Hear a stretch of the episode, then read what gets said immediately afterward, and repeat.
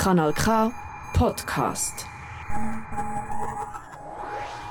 Niestety chomik nie może odpowiedzieć. Henry Swarberg, ach ty La vida es bella. Kompass. Die Schweiz redet mehr als vier Sprachen.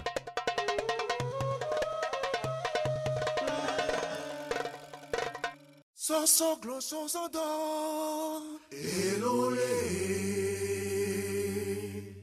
Fenêtre sur l'Afrique avec Sylvain Amos, Sena Apeto, Rodrigue Aego et d'autres collaborateurs, Sika Naomi, Josué Marouli, Esteban Gagno, Sedi Amivi, Senam Kodjo et Selam Yao. Fenêtre sur l'Afrique, c'est la voix des sans-voix, la voix des opprimés.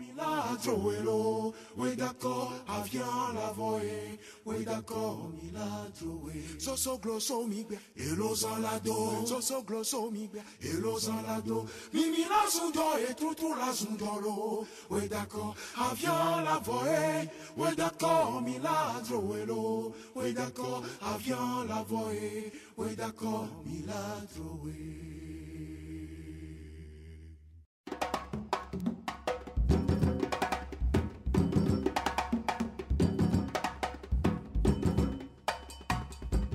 Bonsoir Lomé, bonsoir Cotonou, Ouagadougou, Abidjan, bonsoir Bujumbura, Accra. Bonsoir à toutes et à tous, merci de votre fidélité sur le 3 fois canalk.ch et sur Radio à. Que cherche réellement Emmanuel Macron en Afrique? Les peuples d'Afrique sont réputés pour la chaleur de leur hospitalité. Toutefois, cette réputation séculaire autorise-t-elle les dirigeants africains à baisser leurs pantalons face aux visiteurs qui ont l'intention de les entuber? Eh bien, comment éviter que l'Afrique soit systématiquement victime de l'adage trop bon, trop couillon En effet, la récente tournée en Afrique du président français Emmanuel Macron semble confirmer le mépris dont fait l'objet le continent aux yeux de certains dirigeants occidentaux. Les dirigeants africains sont-ils autant redevables à la France pour se laisser rabaisser et humilier à ce point?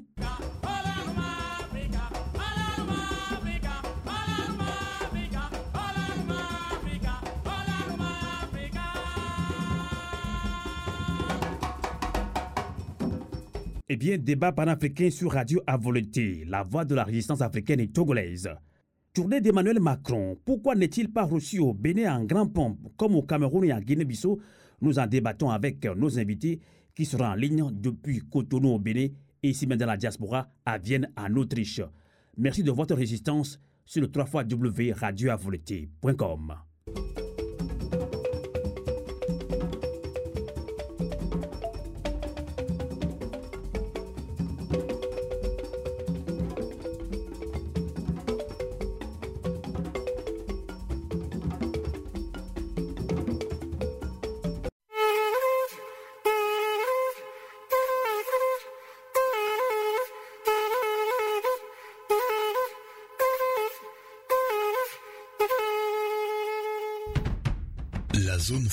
et le franc CFA est un système hérité de la colonisation.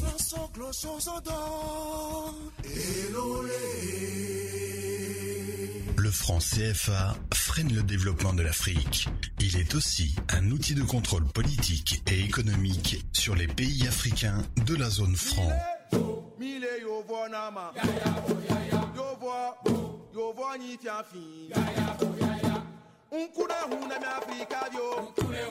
Peuple d'Afrique, dirigeants africains de la zone franc CFA, pour la souveraineté de nos États, ensemble, optons pour un retrait massif de la zone franc.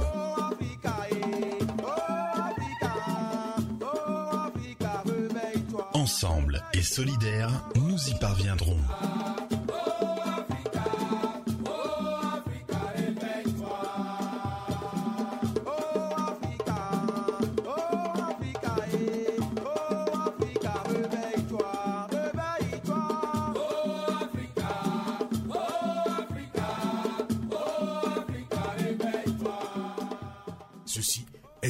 Message du groupe Fenêtre sur l'Afrique en Suisse et dans le monde. Kanal K. 3 fois W, canalk.ch, 3 fois W, radio à volonté. Et comme annoncé, nous accueillons nos invités dans ce débat panafricain. Tournée d'Emmanuel Macron, pourquoi n'est-il pas reçu au Bénin en grand pompe, comme au Cameroun et en Guinée-Bissau? Nos invités sont déjà en ligne. D'abord, euh, en Afrique, à, Cotonou, au Bénin, on accueille euh, Prudent Victor Topanou. Bonsoir. Bonsoir. Vous êtes euh, maître de conférence de sciences politiques à la faculté de droit et de sciences politiques à l'université d'Abomey Calavi. Vous êtes un ancien garde des Sceaux, ministre de la Justice, de la législation et des droits de l'homme sous l'ancien président Yahi Boris. Ça, il faut qu'on le relève. On accueille toujours à Cotonou, au Bénin, Gilbert Kessi. Bonsoir. Oui, bonsoir, bonsoir. Vous êtes euh, membre du Parti communiste béninois PCB. Vous avez fait plusieurs années en France et milité dans plusieurs plateformes panafricaines.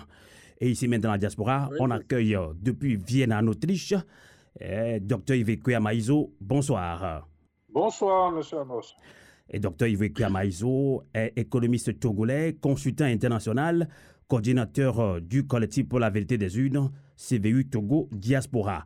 Et rapidement, à l'entame, hein, on va plutôt aller en Afrique, puisque ça se passe justement en Afrique, cette tournée d'Emmanuel Macron. Pourquoi n'est-il pas reçu en grand pompe comme au Cameroun et en Guinée-Bissau? Justement, j'y que si, rapidement, quelle est votre réaction?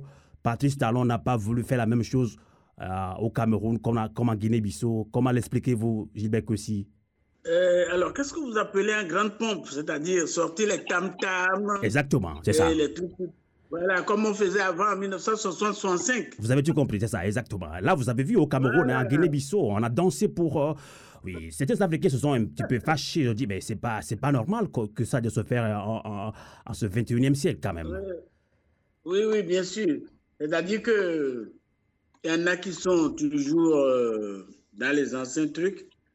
Mais si vous regardez le fond des choses, on va aborder le fond de, de trucs. Vous, vous, vous, remarquerez que en réalité, il a été reçu plus en grande pompe à Cotonou que dans les autres pays. Et je vous expliquerai pourquoi. Allez-y, on veut comprendre.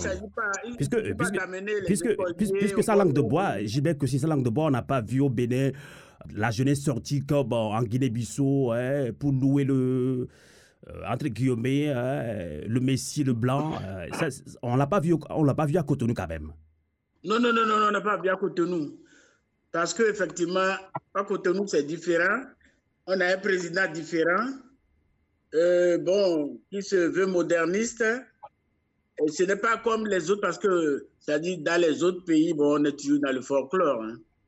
Donc, amener des élèves, des tam-tam, des trucs comme ça, c'est-à-dire vraiment, c'est les vieux trucs qu'on faisait avant. Quoi. Donc, est-ce que ce n'est pas mettre à l'actif du président Talon, puisqu'il n'a pas fait la même chose comme au Cameroun ou en Guinée-Bissau? Oui, justement. C'est ça le problème. D'accord. C'est-à-dire que le, le, le, président Talon est, est dans le superficiel. Je vous expliquerai pourquoi. Et vous verrez que si on va en profondeur, c'est beaucoup plus grave ce qui s'est passé ici au Bénin.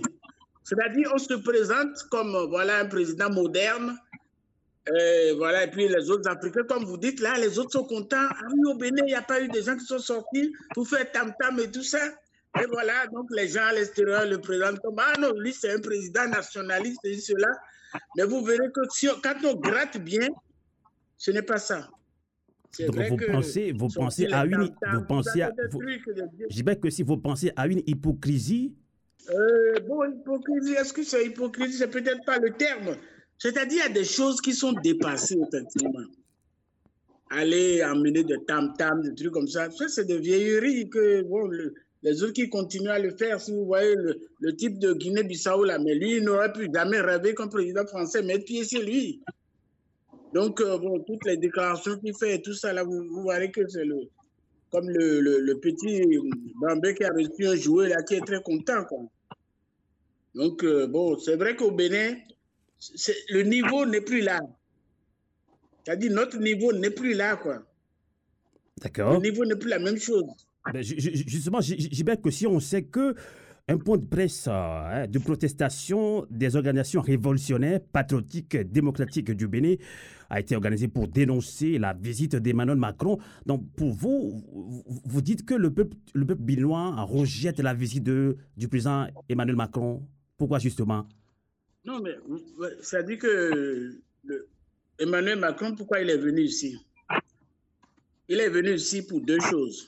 Un, vous savez que depuis que le Mali a décidé de chasser Barkhane euh, de, son pays, depuis que le peuple malien a décidé de chasser Barkhane, Barkhane est en errance. Et ils sont, ils sont installés au Niger, mais vous ne pouvez pas aller être au Niger sans le Bénin. Vous savez que c'est nous qui sommes la porte de sortie des marchandises euh, qui viennent du Niger ou qui vont au Niger. Donc, s'il n'y a pas le Bénin, ils ne peuvent pas transporter leurs engins, leurs trucs, tout ça. Or, effectivement, le 17 février, Patrice Talon est allé à l'Élysée et a signé une déclaration avec Macron, soi-disant pour, pour effectivement faciliter les trucs de Barkhane, c'est-à-dire vers le, le golfe de Guinée. Donc, par rapport à ça, comme il sait bien que notre peuple n'acceptera jamais l'installation de Barkhane ici, donc Macron est venu pour l'installation de Barkhane. Deuxièmement, il est venu pour la monnaie euh, éco. Parce que ce que vous ne savez pas. Donc vous, vous avez fouillé, vous avez, vous, avez fouillé, vous avez fouillé hein, ce qui se cache derrière euh, cette visite euh, d'Emmanuel Macron, surtout au Bénin. Oui, parce qu'il y a ça, il y a Barkhane et puis il y a la monnaie éco. Vous savez que le 19 décembre, 2009, euh, Ouattara et Macron ont signé un accord pour torpiller la, monnaie de la CDAO. Et le 13, avant l'arrivée de, de, Macron ici, le, mercredi 13 juillet, euh, le Conseil des ministres du Bénin a envoyé cet accord-là pour ratification à l'Assemblée nationale. Au Bénin ici, personne, vous ne le savez pas, vous à l'étranger. Or, ce débat avait été introduit à notre Assemblée nationale.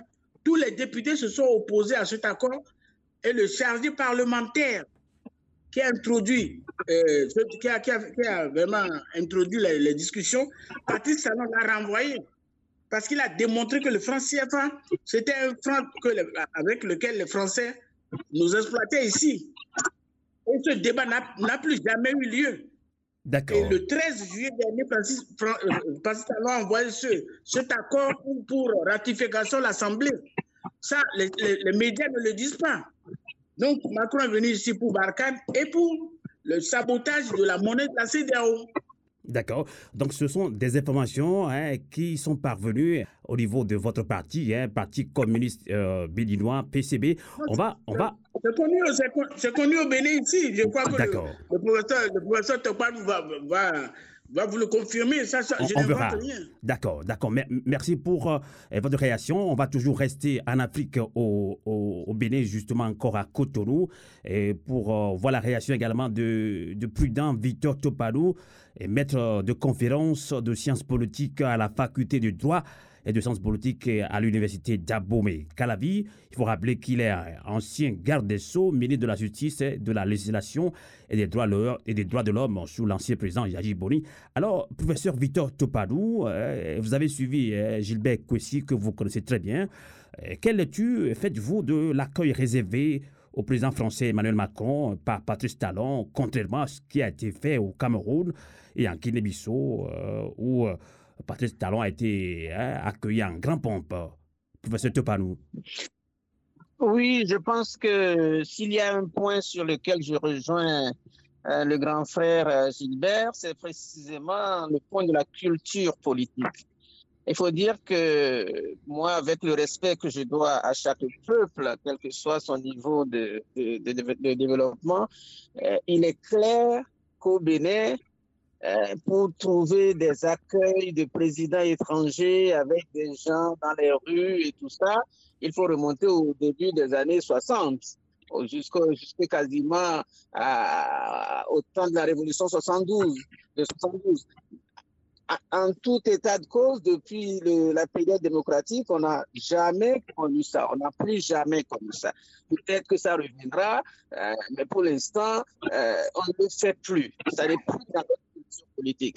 Je pense que c'est peut-être ça l'explication essentielle. Donc, ça n'est pas euh, un mérite particulier euh, au président Talon, c'est le peuple béninois lui-même qui a atteint ce niveau et considère que c'est des choses qu'on ne fait plus.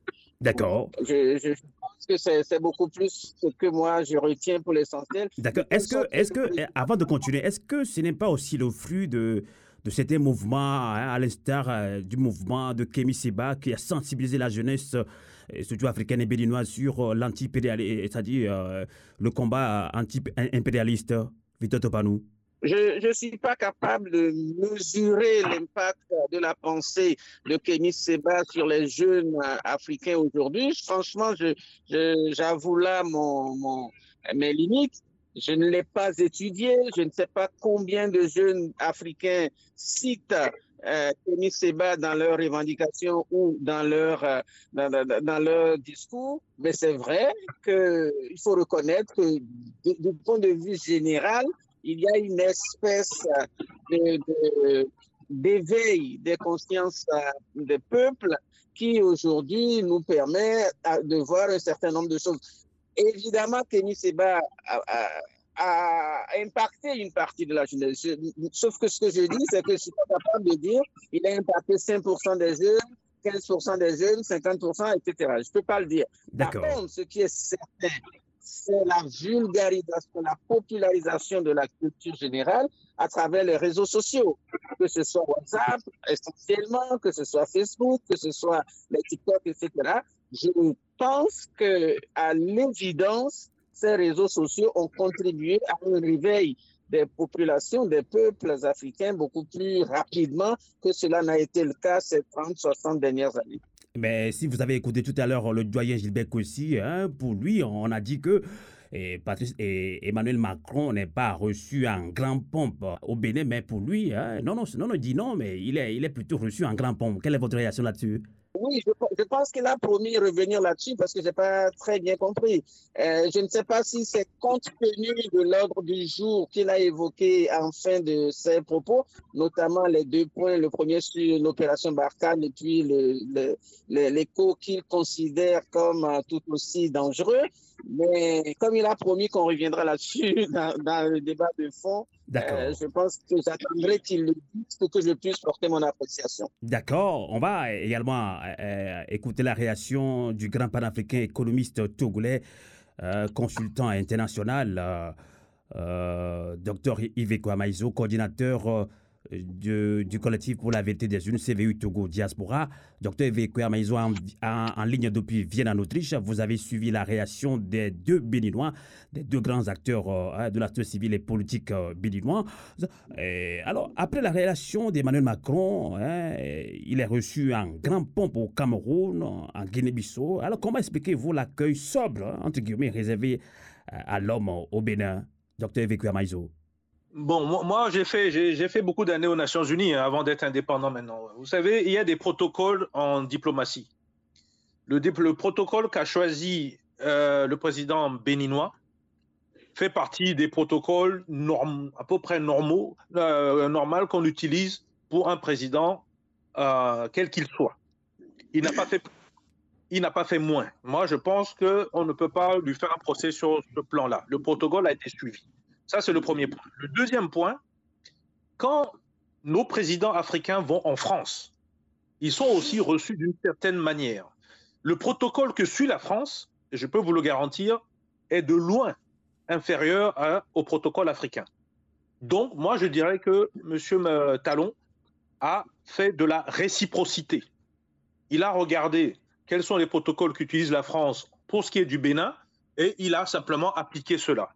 Donc ça peut expliquer pour certains que ce ne soit pas à la hauteur, mais je ne pense pas qu'il ait fait plus qu'il ait fait moins. Il y a un troisième point qui, moi, qui est plus important, c'est tout simplement que dans la ligne politique économique de M. Talon depuis le début, je constate que c'est un homme, à la différence de beaucoup d'autres chefs d'État, qui a beaucoup de soucis d'économiser, de ne pas dépenser quand c'est inutile. D'accord. Donc, je pense qu'il a choisi le protocole qui permet de faire le nécessaire sans non plus tomber dans des dépenses inutiles. Ça, c'est le troisième point.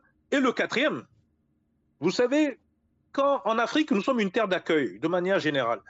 Et quand un président décide de venir en Afrique, souvent à la dernière minute, parce que s'il n'y avait pas eu la tournée du ministre des Affaires étrangères russe Lavrov, je ne suis pas sûr que cette euh, visite aurait eu lieu. Et donc, quand on vient comme ça un peu à l'impromptu et qu'on reste en gros une demi-journée, je ne suis pas sûr que pour une demi-journée, il faille dépenser autant d'argent.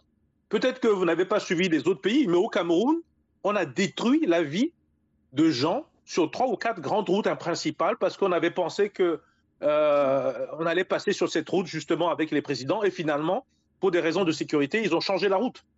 Donc il y a des gens qui ont vécu là-bas, des maisons, des cabanes, des commerces, 31 ans, et se sont vus démolir uniquement pour faire passer euh, M. Macron. Je ne sais pas s'il il va payer pour ses frais, mais pour vous dire un exemple là-bas. Donc là encore, je pense qu'il faut qu'on revienne à la normale. C'est plutôt les Africains qui sont dans l'anormalité en mettant trop d'efforts dans ce que j'appelle l'apparat pour l'accueil de quelqu'un. Il faut revenir aux choses simples. Il y a des protocoles, il y a la réciprocité. À partir du moment où c'est respecté, je pense que le, euh, président Talon reste dans, les normes diplomatiques les plus acceptables. D'accord. Alors, Voyons, Djibek aussi, hein, je rappelle que vous êtes membre euh, du Parti communiste béninois, hein, PCB. Et je l'ai dit que vous avez fait plusieurs années hein, ici dans la diaspora, notamment en France, et milité dans plusieurs plateformes panafricaines. C'est d'ailleurs la raison pour laquelle on vous invite dans ce débat panafricain sur Radio à volonté, qui veut dire la lutte continue. Alors, les Africains ont compris maintenant sur les réseaux sociaux. Pour, c'est pourquoi les gens se sont, sont révoltés de ce qui s'est passé, surtout en Guinée-Bissau, où geste de, la main, euh, Macron intime l'ordre au président hein, de la Guinée-Bissau de se déshabiller rapidement. C'est choquant. Alors, euh, Doyen Gibek aussi, vous avez promis de revenir euh, sur ce sujet. Hein. Vous, vous pensez que, oui, Macron, Macron est, est accueilli en grand pompe plutôt, mais nous on pense que non. Hein. Des gens pensent que non. Le Bénin n'a pas fait comme le Cameroun et la, et la Guinée-Bissau. Vous avez promis de nous revenir là-dessus. Pourquoi vous dites que plutôt il est, il est reçu en grand pompe, Gilbert aussi Alors, je, je, suis d'accord vraiment avec l'intervention de M. Amaïzo. C'est-à-dire que de plus en plus, effectivement, on vient à la normalité un président, comme il dit, nos présidents, quand ils vont là-bas, quand ils vont à Paris, personne ne mobilise les gens pour eux. Et puis, il y a des règles au niveau de, Il y a des normes diplomatiques. Quand c'est une visite d'État, visite de travail, visite de ceci, cela, il y a des trucs qu'on fait. C'est-à-dire, ici, nos chefs d'État, c'est des fous, on dirait, quoi. C'est-à-dire, dès que. En fait, on est toujours sous le truc de la colonisation. Le grand blanc arrive. Alors, on se réveille, on réveille tout le monde et tout ça. Donc, Maintenant, effectivement, c'est la normalité, c'est très bien. Maintenant, je, je, je, je, vous ai dit tout à l'heure que. Donc, euh, donc il faut saluer, il faut saluer quand même ce geste de Patrice Talon. C'est quand même saluer. Non, mais, mais, mais, le professeur Tokpan vous a dit tout à l'heure qu'au Bénin, ça fait longtemps qu'on ne fait plus des trucs, des choses comme ça. Donc, effectivement, il serait d'ici Patrice Talon, effectivement, comme euh, euh, M. Amaïzo l'a dit, c'est vrai que pour des trucs comme ça, il, n'est pas dépensé de l'argent pour des trucs comme ça. Donc, en fait, c'est une suite, quoi. OK. Alors, maintenant, qu'est-ce que je veux J'ai dit par grande pompe, parce qu'il faut aller toujours au fond des choses. C'est-à-dire, dans le, le, le, le, discours de Patrice Talon devant Macron, il a déclaré exactement ceci. Je vous le lis. Hein. Nous sommes en train d'investir actuellement près de 2 milliards d'euros pour créer un environnement culturel, touristique, artisanal, artistique qui conviendrait parfaitement à une nouvelle expression du rayonnement français dans la sous-région, notamment au Bénin. Créer le quartier créatif culturel qui comprend l'Institut français d'une nouvelle envergure, mieux que ce qui est là actuellement, plus ambitieux et comportant également une village en Médicis et des résidences pour les artistes. je continue. Faire de Cotonou une scène sur laquelle le rayonnement de notre culture commune, je répète, faire de Cotonou une scène sur laquelle le rayonnement de notre culture commune s'exprimerait davantage pour créer un autre pôle de développement.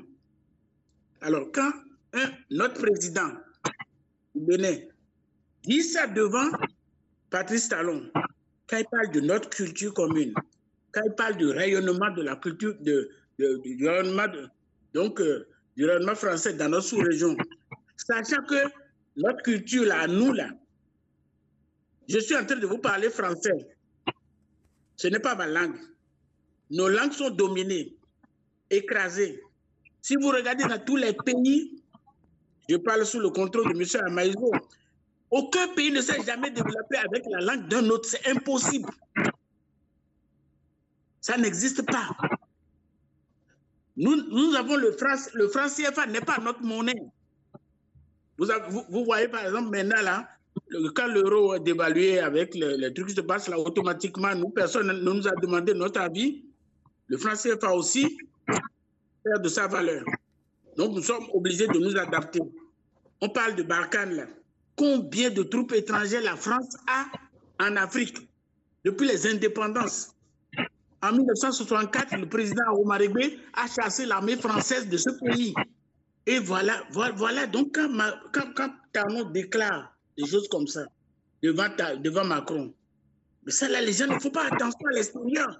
Mais c'est plus profond que les trucs de réception et tout ça. Donc c'est en cela, cela qu'il a reçu un grand pompe selon vous. C'est ça. Hein? C'est en cela qu'il a reçu, pour vous, c'est en cela euh, que vous qualifiez euh, que Talon l'a reçu en grand pompe. C'est ça? Mais bien sûr, un, un, président français ne peut boire comme vraiment. Il peut, il peut boire ses paroles comme des paroles vraiment de. de D'accord. On va. Je, exactement. Mais, maintenant, on comprend, on comprend mieux. Je pense que le euh, professeur Topado vous a aussi hein, écouté. Là, professeur Topado, vous l'avez suivi. Hein, il a bien expliqué le pourquoi. Hein. il pense que, et je aussi estime que oui, euh, contrairement hein, à ce qu'on pense que Patrice, euh, que Emmanuel Macron n'est pas reçu hein, au BD en grand pompe, mais voilà, il a expliqué quelle est votre réaction. Il a même dit hein, qu'il se susurre que euh, la France fait des tractations pour installer l'opération Barkhane au BD. voilà, on peut se poser la question, Patrice Talon serait-il favorable à cela pour ce panneau? Peut-être que le, Monsieur Gilbert ici a des informations que je n'ai pas. Euh, parce que peut-être ne sommes-nous pas au même niveau d'information. Mais je, je crois d'ailleurs que dans la subtilité du langage, il n'a pas dit que Barkhane s'installerait au Bénin. Il a plutôt dit que euh, le Bénin faciliterait le parcours, le trajet de, de Barkhane vers le Niger, étant entendu que la porte d'entrée du Niger serait le Bénin. Voilà, je crois que si j'ai bien compris, c'est ce qu'il a dit. Première chose, il est clair que, euh, en tout cas, au jour d'aujourd'hui, au jour d'aujourd'hui, euh, le président Talon n'a jamais donné son accord pour qu'il soit créé une base de Barkhane au Bénin. Pour ça, au moins, je pense que M. Kessy serait d'accord. Par contre, par contre, qu'ils disent que le Bénin facilite le transport du matériel de Barkhane à travers le territoire béninois, c'est une information que là, je n'ai pas. Et sauf que, sauf que son argument consiste à dire que le, Bénin serait la porte d'entrée du Niger sur l'océan, ce qui n'est pas tout à fait vrai.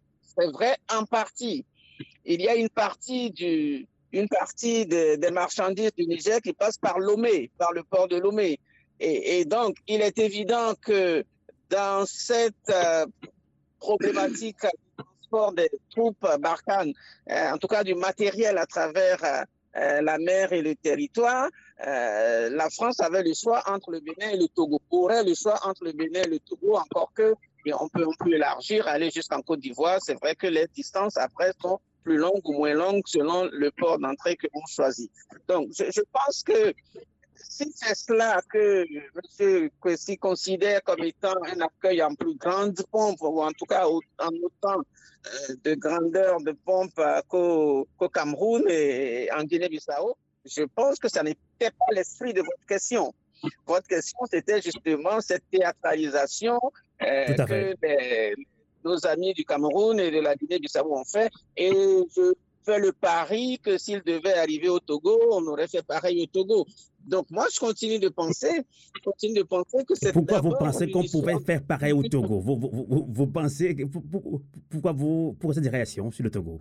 Non, non, je, le dis parce que je parle de l'idée qu'un pays comme le Togo, dans lequel il y a eu l'animation politique pendant de très nombreuses années, mhm. euh, il, serait, il serait encore plus facile d'organiser de telles sorties plutôt que euh, dans un pays comme le Bénin qui n'en a pas connu du tout. Voilà, c'est juste D'accord, d'accord. Je, pense que, avant de donner la parole au docteur Yves Maison, je pense que Gibek aussi veut réagir rapidement. Encore une minute. Hein. Allez-y. Monsieur vous avez entendu, vous avez entendu les déclarations de l'ambassadeur de France? Quand on lui a, posé la question? Oui. Qu'est-ce qu'il a dit Il dit ceci. L'ambassadeur de France déclare ceci, je cite. Les militaires français que vous pouvez occasionnellement croiser avec leurs camarades béninois sont, à l'exception d'une poignée de coopérants de passage, soit pour assurer des formations, soit pour organiser les flux logistiques de l'opération Barkhane que les autorités béninoises facilitent. Or, alors, alors vous savez que pour organiser les, les, flux là, hein, pour organiser des flux, il y a toujours une base vie, non? C'est clair. Les, flux, logistiques là, pour la construction, par exemple, de voies, les entreprises de travaux publics ont une base vie, non? Si vous avez une base vie, donc ça veut dire que pour pouvoir organiser ces flux-là, ils, ont une base, mais ils n'osent pas le dire parce qu'ils savent que le peuple béninois ne peut pas accepter. Ils le cachent. C'est ça. Ces flux-là, c'est quoi? L'ambassadeur dit les militaires que vous verrez. Non, mais parce qu'ils ont peur, parce que la réaction de notre peuple sera imprévisible. Pourquoi ils ont peur de dire Ah oui, Barkhane va venir ici D'accord. Euh, le professeur en 1964, c'est le président Romalibé qui a chassé l'armée française d'ici. Ils ont peur de dire que Barkhane va venir parce que notre peuple ne va pas l'accepter. Professeur Topadon, est-ce que vous vous, vous, vous, pensez vraiment que euh, Patrice Talon euh, va accepter l'installation euh, des forces Barkhane au Bénin? c'est ce que crée, ce que crée les populations béninoises quand même à travers aussi. Je pense que c'est même pas discutable. Le président Talon n'acceptera pas ça. Et comme dit M. Kossi, à l'évidence, on peut, à l'évidence, il peut également craindre la réaction du peuple. Ça va de soi. Je pense que ça participe de la culture politique. Nous sommes un pays où, par exemple, ces choses ne peuvent plus se passer. C'est tout. C'est ce que moi je pense. Et je crois que nous avons juste des manières différentes de le dire. Et à l'évidence, je ne vois pas le président Talon accepter, même s'il l'acceptait, même s'il acceptait, il trouverait en face de lui une opposition du peuple. Et il le sait. C'est pour ça que je vous disais également tantôt que même pour l'accueil, le président ah là là, je pense qu'on a un souci avec euh, M. Topanou, mais il va revenir. Avant qu'il ne revienne, hein, on va aller euh, au, fin fond même de ce débat. Qu'est-ce qui fait tant courir le président français Emmanuel Macron en Afrique, au Cameroun, en Guinée-Bissau, au Bénin hein? Docteur Yves Maison, vous êtes un, grand économiste. Hein, et vous savez que la guerre euh, que la Russie livre à l'Ukraine continue de créer des crises dans plusieurs domaines et surtout économiques. Une inflation galopante est la conséquence directe et la forte dépendance des habitudes de consommation africaines aux importations de denrées alimentaires et de production énergétique. Alors, Dr Yves Kouamaïzo, hein, vous le voyez, hein, et Macron court un petit peu partout pour aller hein, nouer des relations économiques, euh, géopolitiques. Alors, on se pose la question, Dr Yves Kouamaïzo, n'est-il pas grand temps pour l'Afrique euh, d'apprendre à consommer ce qu'elle produit? Bon, la réponse, bien sûr, est oui, mais ce n'est pas d'aujourd'hui que on demande à ce que les politiques africaines, surtout en agriculture, industrie, euh, se focalisent euh, sur ce qu'on appelle euh, la substitution des importations. C'est-à-dire que tout ce que nous importons et qu'on peut produire localement, il faudrait tout faire pour pouvoir le produire localement. Ça date depuis les années 60. Malheureusement, si vous regardez la plupart des politiques agricoles et industrielles, ça n'a pas été souvent la priorité. Et c'était plus facile pour beaucoup de gouvernements, euh, surtout avec un système clientéliste, d'importer. Et donc, toute l'erreur stratégique africaine a été d'importer tout et n'importe quoi, même si c'est cher, C'est même une des raisons pour lesquelles le franc CFA n'arrive pas à se terminer, parce que ça leur permettait de ne pas avoir de risque de change. Et ce qui était importé se distribuait généralement par la clientèle. Ce que j'appelle la clientèle, c'est les familles, c'est les gens du pouvoir, c'est les gens du parti. Et cette crise d'Ukraine vient mettre tout ceci en cause. Alors, pour le fond de la question, l'inflation en tant que telle, soyons précis. De quoi s'agit-il? L'augmentation des prix, il y en a toujours eu.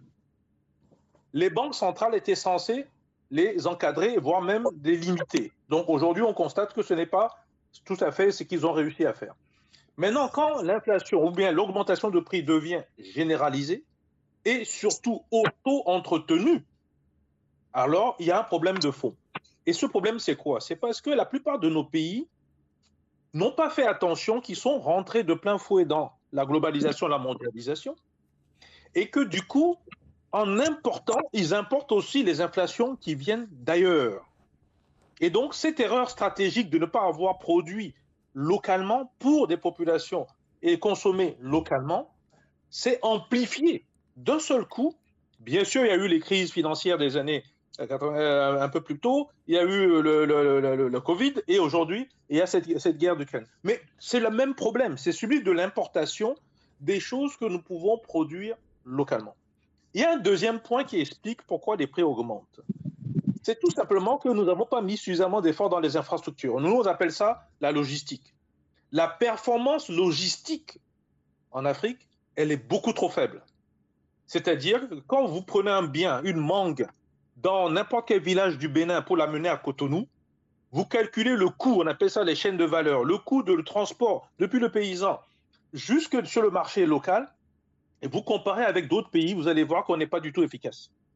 Ce coût aussi a augmenté. Pourquoi? Parce que nous importons trop de choses qui viennent de l'extérieur. Et vous constaterez que les coûts des transports, entre-temps, ont aussi augmenté énormément. Pourquoi? Parce que beaucoup de nos activités portuaires ou logistiques ont été confiées au monde extérieur, notamment au secteur privé, et nous n'avons que peu de contrôle dessus. Vous mettez tous ces éléments ensemble, vous rajoutez ce qu'on appelle les coûts des facteurs, électricité euh, euh, et autres, vous allez vous apercevoir que nous sommes souvent, en termes de coûts, le continent où tout est toujours trop cher. Comme on dit toujours, ce n'est pas la difficulté de produire en Afrique en réalité. C'est deux choses simples.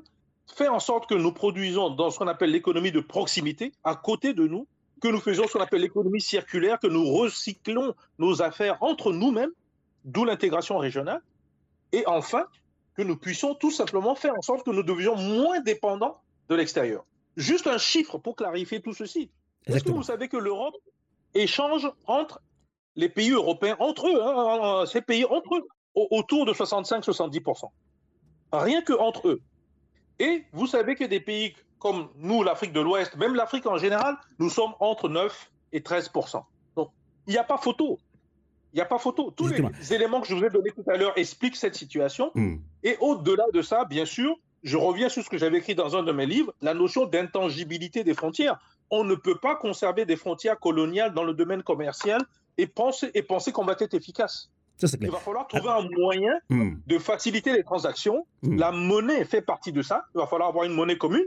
Et bien sûr, les infrastructures physiques et maintenant de plus en plus ce qu'on appelle les infrastructures, l'Internet et autres, les téléphones et autres, on devrait avoir une seule, euh, euh, euh, ce qu'on appelle ça, de, de, de carte euh, dans un téléphone qui doit fonctionner dans tous les pays africains. Et aujourd'hui, on en est très loin.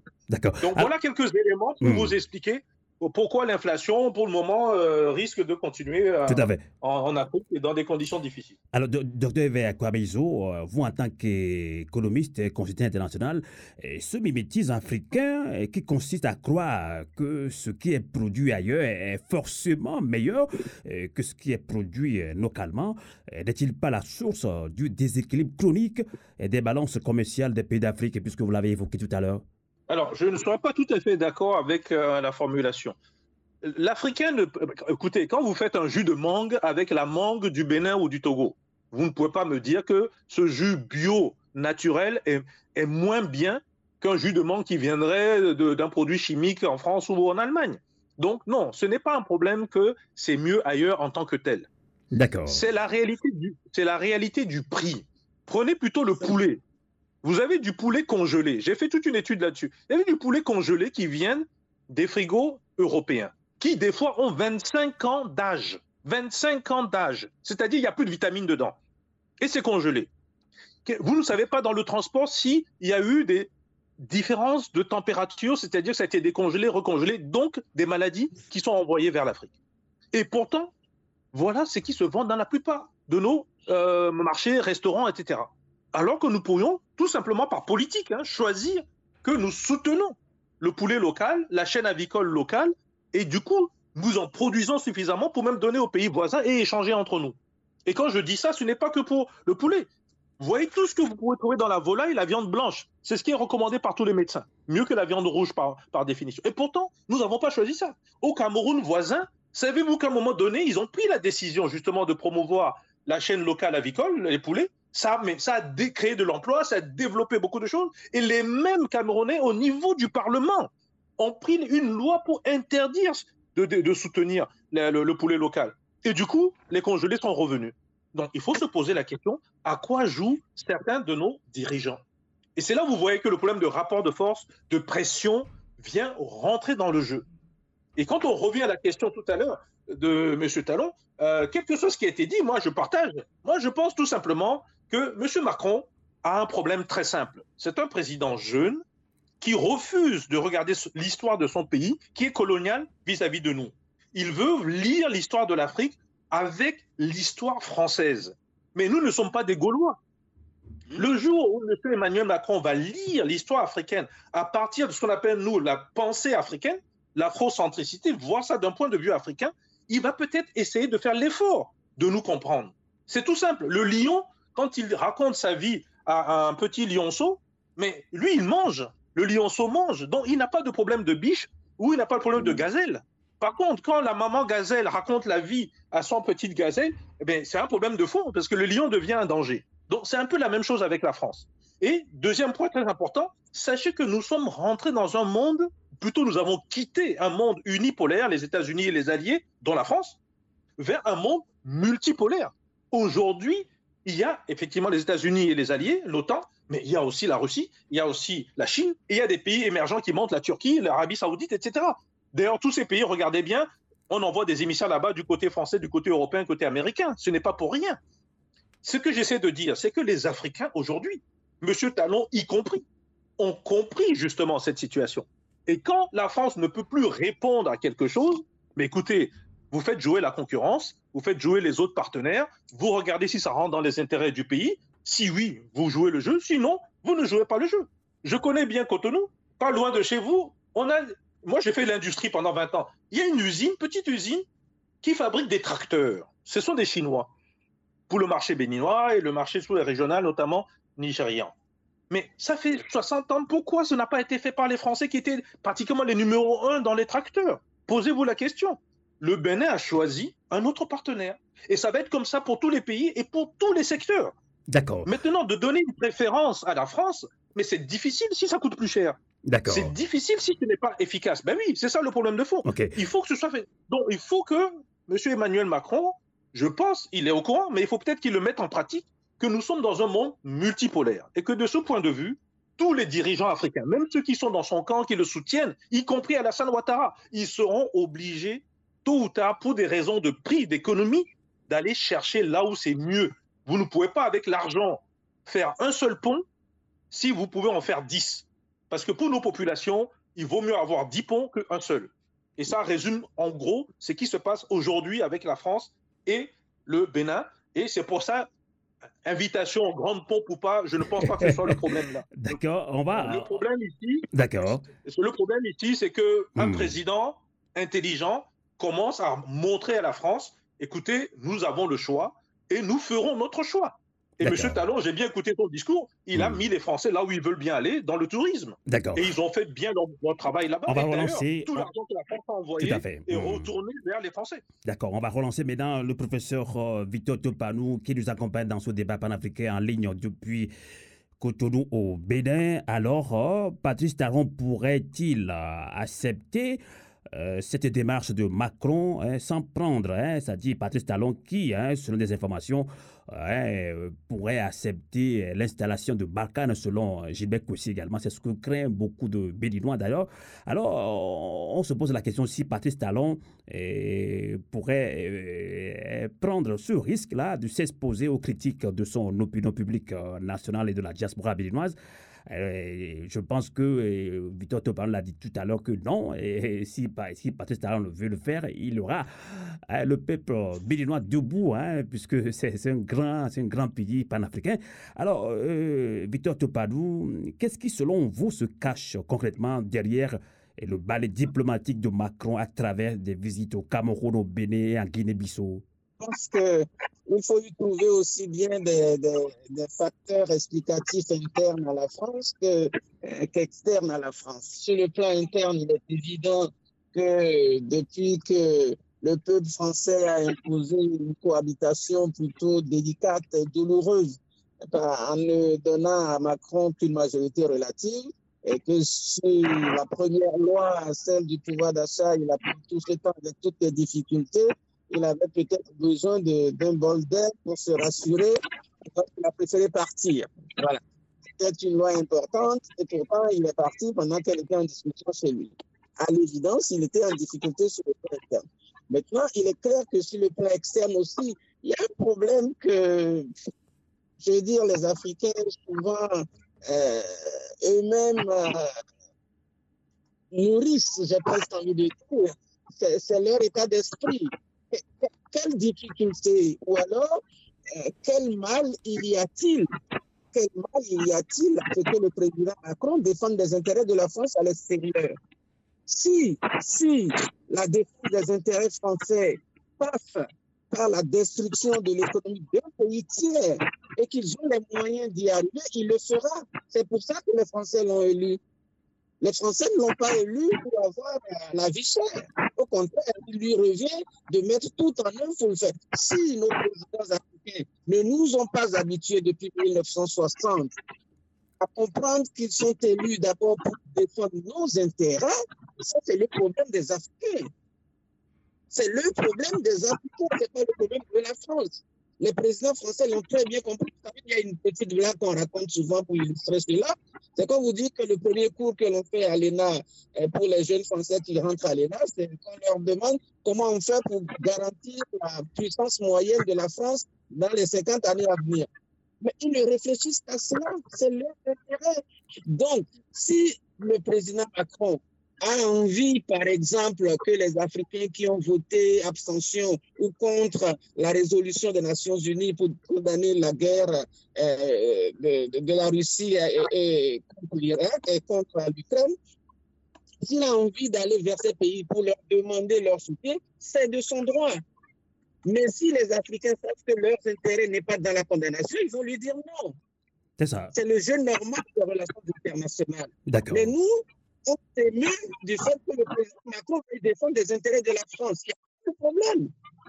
Il y a un problème. Quand M. Euh, Dr Maïzo a rappelé tout à l'heure les fondamentaux économiques, je dis franchement les fondamentaux, les la production locale, encourager la production locale. Si on ne l'a pas encouragé depuis 1960, c'est la faute de Macron C'est la faute du président français C'est notre faute à nous-mêmes. Tout ce qu'il faut pour se développer Afrique, nous le savons. Nos aînés les ont écrits depuis les années 50-60. On ne peut pas réinventer la roue. Il y a peut-être juste à faire quelques adaptations. Les Kouma et les autres avant lui ont écrit. Mais on ne le fait pas. On ne le fait pas pourquoi Et docteur Maïso a mis l'accent là-dessus. Ce sont les rapports de force internationaux. C'est ça. Lorsque, lorsque les États-Unis ont attaqué l'Irak pour la deuxième guerre de l'Irak, contre la résolution des Nations Unies. Personne n'a levé le doigt pour sanctionner les États-Unis. Personne. Mais pourquoi aujourd'hui on sanctionne euh, on, sanctionne à tout vent la Russie? Voilà le, fond du problème. Les relations internationales sont d'une dureté, d'une dureté qui fait que les pays faibles, très faibles parfois, n'ont pas voix au chapitre. Maintenant, il y a des révolutions lentes, des révolutions silencieuses qui sont en cours, de petites étapes. Ce que vous avez dit du comportement du Talon est une petite étape dans la bonne direction. C'est des choses qu'il faut encourager. Lorsque le docteur Maïzo a parlé tout à l'heure du Cameroun pour l'encouragement euh, de la, de la filière avicole, c'est pareil aussi. C'est pareil sous l'Est comparé au Burkina. Pendant longtemps, au Burkina, les, les produits congelés étaient interdits. D'accord. On va voir. Vous allez au hmm. ce qu'on appelle les poulets bicyclettes. Aujourd'hui, on, on, a, on a pour ça. D'accord. Donc, c'est nous-mêmes d'abord qui sommes en cause, ce n'est pas les autres. Ça, c'est clair. On va, on va relancer maintenant le doyen Gilbert Kwesi, hein, qui vous a suivi attentivement. Alors, Gilbert Kwesi, hein, euh, on peut se poser la question, hein, qu'est-ce qui fait tant courir euh, le président Emmanuel, Emmanuel Macron euh, à visiter le BD le Cameroun, la Guinée-Bissau, hein, on sait plus tard, il va, il va comme choisir encore d'autres pays africains. Hein. c'est l'économie, l'économie. Hein, Docteur Yves Koué l'a relevé tout à l'heure. Euh, est-ce que la culture paternaliste qui consiste à aligner les populations aux abords des voies pour accueillir euh, le président français a été à l'honneur justement euh, de la visite du président français Emmanuel Macron au Cameroun, en Guinée-Bissau. Mais justement, Gilbert le, le fait que le Bénin eh, n'a pas réservé le même accueil à Macron eh, est-il un signe de rupture avec la pratique coloniale selon vous, Gilbert euh, Non, c'est-à-dire que je crois qu'il faut qu'on, effectivement, Macron, il court pour les intérêts de la France. Quand on, dit, la France aussi, c'est l'impérialisme français. Hein. Parce que le pauvre ouvrier français qui vit au SMIC ou bien le retraité français qui est à 900 euros par mois, qui, crève la dalle, vous avez vu les gilets jaunes et tout ça. Donc, il ne faut pas confondre. Hein. C'est la grande bourgeoisie française qui, nous domine aussi. Donc, Macron, il court parce qu'il y a qu'il y a un mouvement irréversible, c'est que la France, en tant que puissance moyenne, qui a profité longtemps de l'Afrique pour maintenir son rang au niveau de l'ONU avec le CFA, avec les votes mécaniques à l'ONU et tout ça, est en train de voir que son influence est en train de partir. Donc, il faut pour, effectivement, faire tout pour, pour maintenir cette influence-là. Mais je crois aussi que la France depuis les indépendances, n'a pu dominer l'Afrique que parce que toujours elle a trouvé des gens à l'intérieur de l'Afrique pour jouer son jeu. Je crois que le docteur Amaïzo a bien dit tout à l'heure ce qui, est arrivé, au Cameroun. Les gens avaient décidé de développer la filière de volaille. Et à un moment donné, ils sont allés à l'Assemblée pour voter donc la non-subvention. Qui a fait voter ça? Sûrement des gens qui étaient tuyautés par, l'étranger. Donc, il ne faut pas qu'on voit la France à l'air comme un truc étranger. La France, toujours, toujours s'appuie sur des pions à l'intérieur de nos pays. Et c'est pour cela qu'elle euh, soutient des dictatures. Vous voyez les, dictateurs là, vous allez voir, ils vont ils ont les, les, bons pouvoirs, c'est ceux qui font les jeux de la France.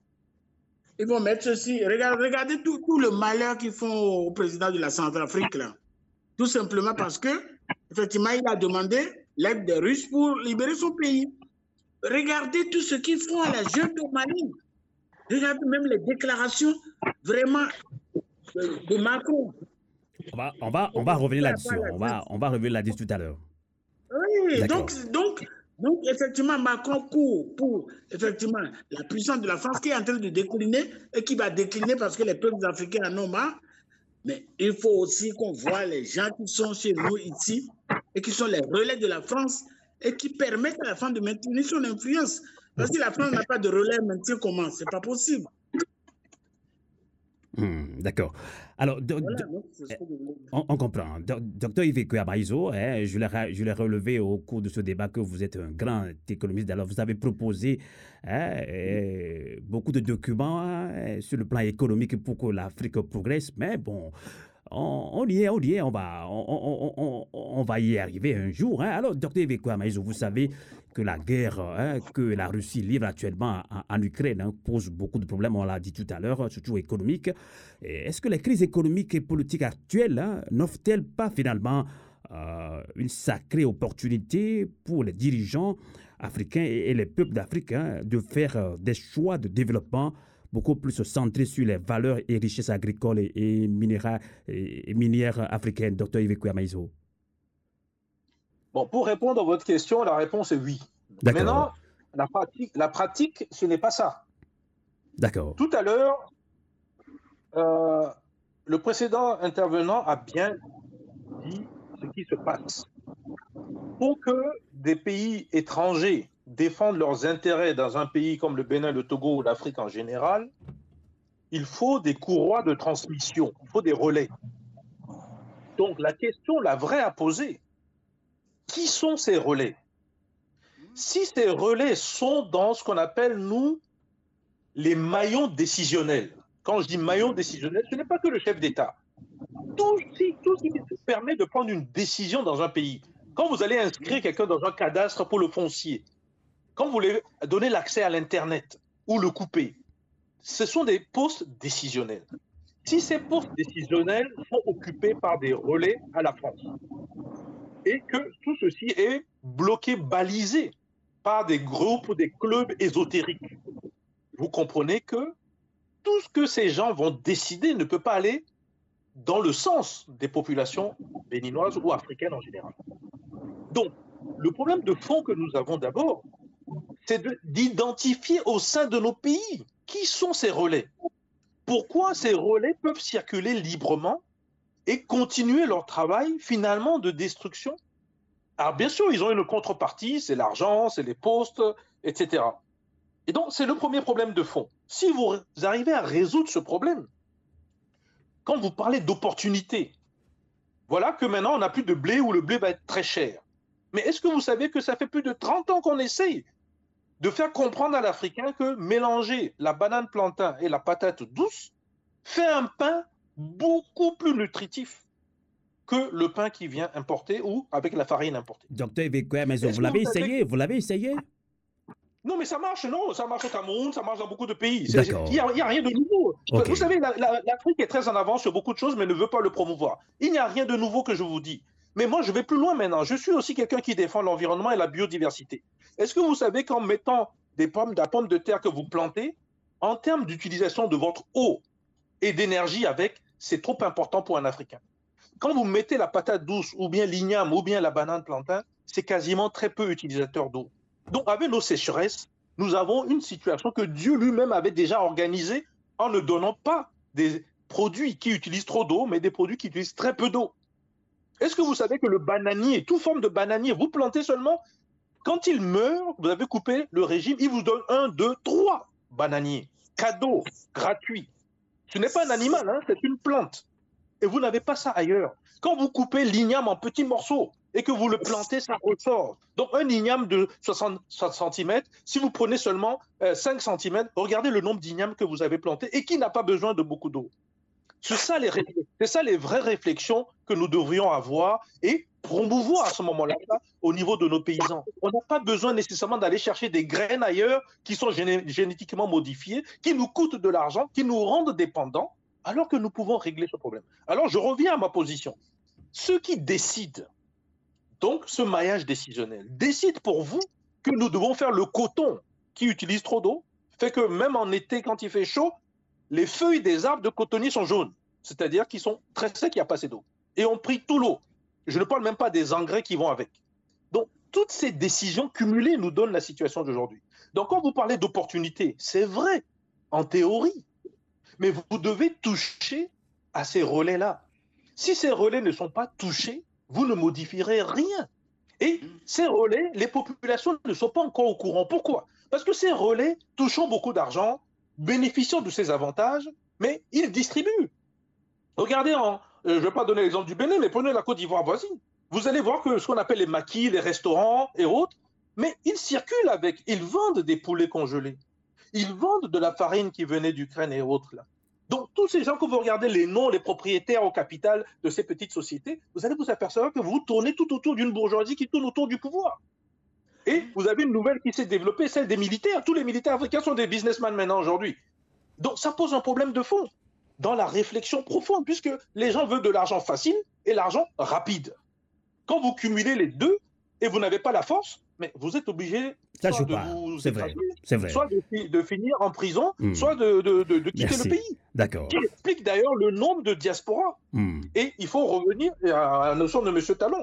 J'ai fait une comparaison entre la diaspora togolaise et la diaspora béninoise. Et les gens m'ont dit que non, il y a trop, beaucoup de diaspora euh, togolaise à l'étranger. Pourquoi? Parce que nous avons une contribution très importante euh, de, de l'argent que nous renvoyons. Et quand nous avons comparé avec les Béninois, nous constatons que l'argent que les Béninois envoient est devenu beaucoup plus faible. Donc les gens ont dit que les Béninois n'envoient pas beaucoup d'argent. C'est faux. Pourquoi? Parce que les Béninois sont rentrés. Ils sont rentrés avec le savoir, l'intelligence, les technologies, le savoir-faire, la méfiance contre ceux qui veulent les mettre dans des situations compliquées. Et ils développent localement un certain nombre de choses, ce qui n'était pas possible ailleurs. Le chômeur béninois en France est devenu un homme d'affaires de 3, 4 petites sociétés qui tournent, qui nourrit toute une famille, voire un village. Donc il faut bien qu'on fasse attention aux comparaisons que nous faisons. Vous comprenez bien la situation, elle est complexe, elle n'est pas difficile. Ça, Elle demande tout simplement Mm. que les gens sérieux expliquent cette On histoire conclure. Mm. et que la, la population accède à cette information-là. Et d'ailleurs, il faut le faire gentiment parce que si on le fait de Mm. manière trop brutale, les populations vont se vexer. Et je vous assure que ces relais en question ne pourront plus rentrer chez eux. C'est arrivé au Gabon, je ne citerai pas les pays, où euh, un certain monsieur qui dirigeait un conseil constitutionnel, une dame d'ailleurs, ne pouvait plus rentrer à la maison. Parce que les gens ont compris le jeu euh, que la personne jouait. Vous voyez? Donc, c'est un problème de fond qui avait été soulevé tout à l'heure. C'est fait depuis les années 60 que nous savons ce qu'il faut faire. Mais nous n'avons pas au poste décisionnel les gens qu'il faut. C'est pas qu'ils ne savent pas, hein. ils savent. Mais on revient au rapport de force, on revient à la volonté de défendre d'abord les populations. Mm. Et si ce n'est pas fait, ben, vous avez une priorité qui est donnée d'abord à défendre les intérêts étrangers, avec ou sans pression. Et je pense que dans cette histoire, si vous comparez ce que fait M. Talon avec d'autres pays sans citer les noms, je pense qu'il y a un effort manifestement qui est quand même fait pour satisfaire la population béninoise. D'accord. Bien sûr, on En peut tout cas, ils sont là, ils vont, ils vont, on va, on va voir s'ils sont d'accord avec vous. On va, on va conclure ce débat euh, panafricain sur radio, Canal K sur radio, à vous le dire. On va conclure avec euh, professeur euh, Victor Topadou qui nous accompagne dans ce débat en ligne depuis Cotonou au Bénin. Vous avez suivi hein, le très bon développement d'ailleurs euh, de l'économiste euh, togolais Dr Yves Maïzo. Je sais que vous l'avez écouté attentivement. Alors, hein, on parle justement, hein, euh, on disait que euh, pourquoi justement Emmanuel Macron n'a pas été reçu en grand pompe hein, au Bénin comme au Cameroun et en Guinée-Bissau. Et tout est question de démocratie, de souveraineté de, de, de, de nos, États africains. C'est ce que vous avez d'ailleurs relevé dans cette émission, mais dans ce débat panafricain. Alors, professeur euh, Topanou, justement, en juillet 2021, Patrice Talon a reçu le bâton de limitation de mandat lors du sommet ouest-africain sur euh, la bonne gouvernance, l'alternance et la démocratie à Cotonou. Et au vu de la position de, Talon sur le troisième et quatrième mandat présidentiel, alors peut-on affirmer, sans risque de se tromper, hein, euh, que Patrice Talon se désolidarise hein, de ses pairs de la CDAO et que, que direz-vous justement pour conclure ce, pour conclure ce débat panafricain, professeur Topanou Non, je pense là encore, je vais revenir euh, sur le mot que j'ai utilisé en début d'émission par rapport à la première question. C'est une question de culture politique. Aujourd'hui, je ne pense même pas que le président Talon soit tenté de faire un troisième mandat.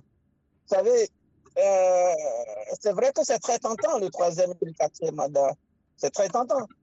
Lorsque euh, le seul président qui n'a même pas pu faire deux mandats depuis le début de notre processus démocratique, c'est le président Soglo. Sinon, tous les autres, que ce soit euh, Kérékou ou Soglo, moi j'ai le souvenir pour être présent dans le pays qu'il y a toujours eu un débat à la fin de leur deuxième mandat sur l'éventualité d'un troisième mandat. On a toujours pensé qu'ils vont, faire un troisième mandat, mais ça se termine toujours bien. J'ai vu les débats sous le président Kérékou, j'ai vu les débats sous le président euh.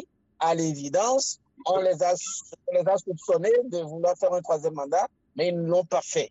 Donc, je fais le pari, même si aujourd'hui, il y en a qui animent ou qui alimentent les suspicions sur un éventuel troisième mandat, il ne le fera pas.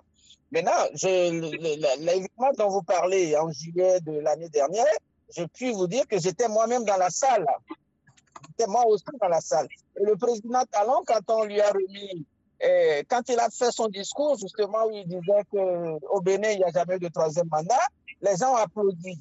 Donc, il a attendu qu'on ait fini d'applaudir et puis il dit, mais il n'a aucun mérite que de dire ce qu'il est en train de dire.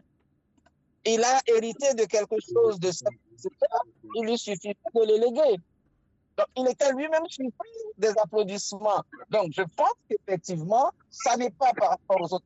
Et élément important, lorsque les organisateurs de l'événement ont demandé, ont suggéré subtilement qu'il soit leur porte-parole auprès des autres présidents pour faire avancer cette cause de la TKO, il a formellement décliné l'offre.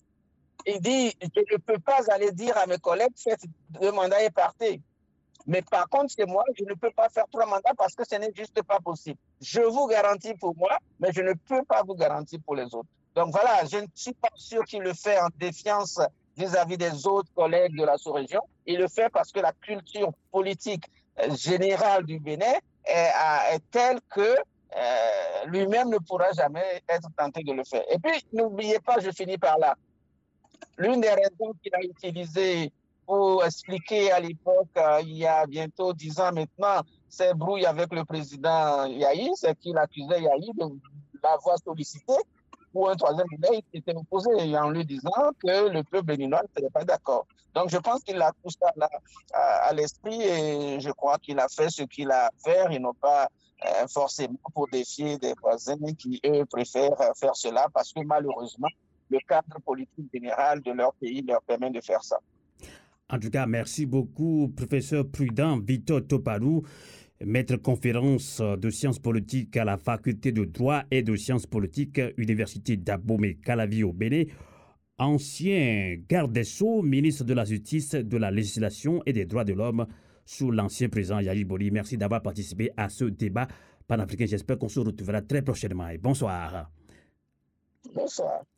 On va, on va également conclure ce débat avec euh, le doyen Gilbert Kouessi, hein, connu, comme, euh, connu pour hein, son militantisme hein, au sein de plusieurs mouvements panafricains, surtout de la diaspora en France. Alors, euh, Gilbert Kouessi, on va conclure également avec vous, mais une question très importante d'actualité également. Vous l'avez évoqué, moi je vous ai coupé, mais je pense que c'est le moment de répondre, de, réagir. Lors de sa tournée en Afrique, notamment en Guinée-Bissau, le 28 juillet dernier, le président français Emmanuel Macron a affirmé lors d'une conférence de presse que le Mali entretient des relations avec euh, un groupe paramilitaire. Réponse du berger à la bergère, les autorités de la transition malienne, dans un communiqué, ont dénoncé cette accusation d'Emmanuel Macron, demande par conséquent à la France d'abandonner définitivement sa posture néocoloniale, paternaliste et condescendante hein, pour euh, comprendre que nul ne peut aimer le Mali que les Maliens eux-mêmes. Là, je reprends hein, les termes du, communiqué de la transition malienne. Alors, Joël Gibel Kouissi, quelle appréciation faites-vous hein, du bras de fer et, des réponses tic au tac hein, des autorités maliennes à la France face à, à cette déclaration et acte de, de Emmanuel Macron? Merci beaucoup. Mais vous savez que durant toute sa tournée, le président français était dans, était dans la provocation. Vous n'avez pas oublié qu'il qu a traité les Africains d'hypocrites par rapport à la guerre, par, par rapport à la guerre en Ukraine déjà. Alors, alors que, c'est maintenant justement quand l'Afrique est en train de se réveiller là que l'Afrique regarde où sont ses intérêts. Sinon, effectivement, il a raison de, de s'énerver parce qu'avant, ah mais tout, on, tout le monde va à l'ONU là, puis bon, comment on vote? Et bon, tout le monde vote comme la France et puis on n'en parle plus. Mais les peuples sont en train de se réveiller, donc c'est pourquoi ils traitent d'hypocrite, voilà, c'est hypocrite et tout ça. Mais c'est de la provocation. Et c'est la même chose. Il a eu à faire ici, quand il traite la Russie d'impérialiste, de grand pays colonialiste, mais vraiment, ça dit que c'est l'hôpital qui se, vraiment, se moque de la charité, quoi. La France qui vient en Afrique traiter la Russie d'impérialiste. Alors, quand un mot comme ça sort de la bouche, donc, en fait, c'est ce qu'il a fait en Guinée-Bissau vis-à-vis du Mali. Et non seulement ça, le président guinéen qui dit devant Macron qu'ils vont créer une force anti-push. C'est-à-dire des, déclarations comme ça, mais c'est pas possible. Moi, je crois que les, les, les, dirigeants maliens ont bien fait d'avoir répondu ce qu'ils ont répondu à, Emmanuel Macron. Et ça, cette réponse-là, c'est pas le, les Maliens seulement qui le font. C'est toute l'Afrique, c'est tous les peuples africains. Il faut dire, mais il faut, il nous respecter. faut respecter l'Afrique. Ça suffit, quoi. Voilà, donc c'est ce que moi, moi, moi, je pouvais dire. Et pour conclure rapidement hein, ce débat panafricain autour de cette visite d'Emmanuel Macron, pourquoi n'est pas reçu en grand pompe au Bénin Rapidement, 30 secondes pour conclure également, Jibek aussi. Non, mais comme, je vous dis, il n'est pas reçu en grande pompe parce que, vous savez, les choses évoluent, le monde euh, nous regarde et le peuple béninois a atteint un niveau tel que, bon, il y a des choses qui ne se font plus, quoi. Parce que je ne vois pas le président Talon appeler les gens, dire allez vous les aligner pour acclamer, tout ça, ça. Chez nous, ça ne passe pas. Donc lui-même, je crois que, bon, il le sait et il n'aurait pas pensé à de tels trucs, quoi. Tout à fait. Merci, merci beaucoup. Gilbert Kossi, membre du Parti communiste béninois, PCB. Je l'ai dit, euh, vous avez plusieurs fait euh, la France, plusieurs euh, années donc en France et milité dans plusieurs plateformes panafricaines. Merci beaucoup, Gilbert aussi. J'espère qu'on se retrouvera également très prochainement pour d'autres débats, surtout et sur l'actualité politique au Bénin. Merci et bonsoir. Je vous en prie. Merci. Je vous en prie. Alors, docteur Yves Abaïzo, vous avez suivi professeur Topadou, Gilbert Kouessi. Que direz-vous également pour conclure ce débat? La réaction, hein, hein et votre réaction également sur euh, la réponse du berger à la bergère, la France qui accuse le Mali, le Mali dit non, on doit répondre au nom de tous les Africains. Et le Mali hein, demande donc à la France d'abandonner définitivement sa posture néocoloniale, paternaliste et condescendante pour comprendre hein, que nul ne peut aimer le Mali que les Maliens eux-mêmes. Ça, c'est pas de moi, hein, c'est des autorités eh, maliennes. Que direz-vous également pour conclure ce débat, Dr Yves Maïso Non, je pense que la France de M. Emmanuel Macron n'a toujours pas compris que l'Afrique et les dirigeants africains ont le choix. Et donc la notion de respect que j'ai entendue tout à l'heure, vous savez, vous n'êtes respecté que si vous avez la force pour pouvoir combattre celui qui est en face de vous. Le Mali l'a compris, le Rwanda l'avait compris à son temps. Si vous n'avez pas la force pour combattre celui qui est en face de vous, le notion de respect au sens individuel n'existe pas en politique. Hein. Il n'y a que des intérêts, il n'y a que la force. Tout est rapport de force. Voilà. Militaire et économique. Non, il n'y a pas que non, c'est même militaire, même militaire. Quand quelqu'un vient sur votre territoire et que vous n'avez pas le droit d'aller sur votre propre territoire, comme ça se passait au Mali, et que c'est un territoire finalement français au Mali, vous comprenez pourquoi les Maliens ont décidé que non, personne ne peut venir sur mon territoire s'il n'a pas d'autorisation. Et voilà comment ça s'est fini. Ils auraient pu s'arranger à l'amiable, non, mais on a voulu démontrer que non, on décide toujours de l'extérieur. Donc les Africains maliens, en tout cas, ont démontré que non, ce territoire leur appartient, même si ça a été découpé par la France il y a longtemps. Donc ce que j'essaie de montrer ici est qu'il faut retenir. La notion aujourd'hui, c'est que les Africains, au-delà de la prise de conscience, qui je crois est en très bonne marche, il faut organiser la puissance militaire et la puissance économique. Nous n'avons pas les moyens de fabriquer des armes toujours. Alors, il faut chercher des partenaires. C'est ce que font la plupart des pays où les centres décisionnels du pays sont devenus conscients des enjeux mondiaux et des enjeux africains.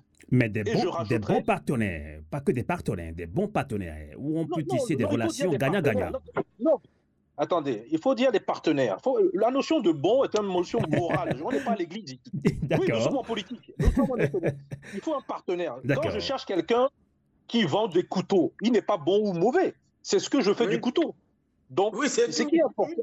Oui, ce qui est important, c'est à moi de choisir.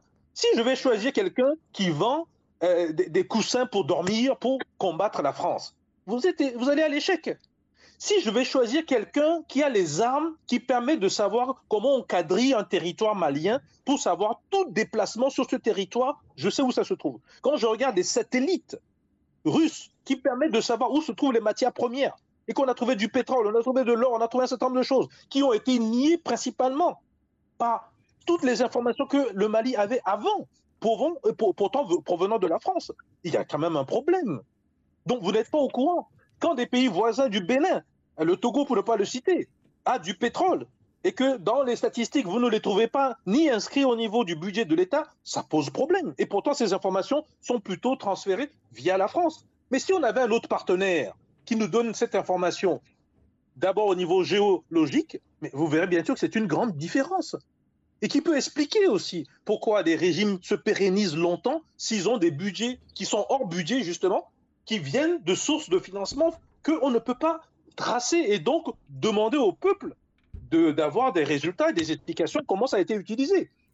Le problème n'est pas, je vous dis, il est complexe, il n'est pas compliqué, mais c'est un rapport de force. Donc oui, nous sommes dans une tendance d'abord de conscientisation avancée, vous l'avez vu avec tous les gens qui sont intervenus aujourd'hui, et nous devons passer à l'étape supérieure, chercher et d'abord comprendre que nous sommes dans un monde multipolaire et chercher des partenaires.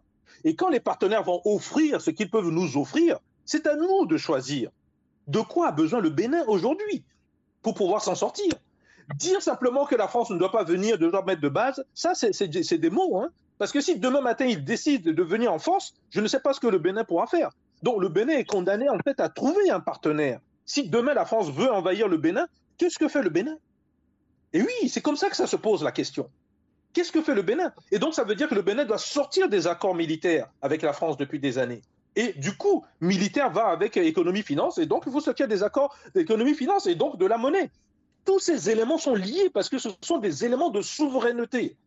Et si on fait du bruit et qu'on se focalise seulement, on a un bon ou mauvais accueil euh, en fafa à l'arrivée, ce n'est pas important ça. Ce qui est important, c'est de savoir si cette position claire et nette va être prise. Le problème avec le Mali, c'est que on a vu que c'était quasiment impossible de négocier. D'où la rupture qu'il y a eu avec le Mali. La même rupture que vous avez, avec, vous avez eu avec le Rwanda. Qui c'est qui a cherché à refaire les liens avec le Rwanda? C'est la France, c'est pas le Rwanda. Le Rwanda était déjà dans le Commonwealth et développait ses activités. Et c'était grâce à quoi? C'était quoi la diversification, justement, de ces relations? Voilà. Donc il faut aller vers cela. Alors on n'a pas dit, mais il faut le rappeler, les relais africains aujourd'hui vont être de plus en plus silencieux parce que on commence à les identifier. D'accord. On commence à les mettre devant. Ça, et les populations commencent à les connaître. Et les populations sont violentes. Hein. Les populations sont violentes. Et donc quand les gens vont, être, vont comprendre qui, au fond, ne les aide pas, ça peut devenir très violent en Afrique. Donc c'est un problème d'abord africain. Merci. En tout cas, merci, merci beaucoup, docteur Yves Ekoyamazo. Je rappelle que vous êtes économiste, consultant international, coordinateur du collectif pour la vérité des urnes, CVU Togo Diaspora. Merci d'avoir également participé à ce débat panafricain et merci beaucoup à vous tous qui étaient connectés sur le 3 et canalk.ch tout au long de ce débat panafricain. Tout a été dit, toutes les stratégies nous ont été données à nous Africains de s'en servir pour que l'Afrique renaisse de ses cendres. Canal K.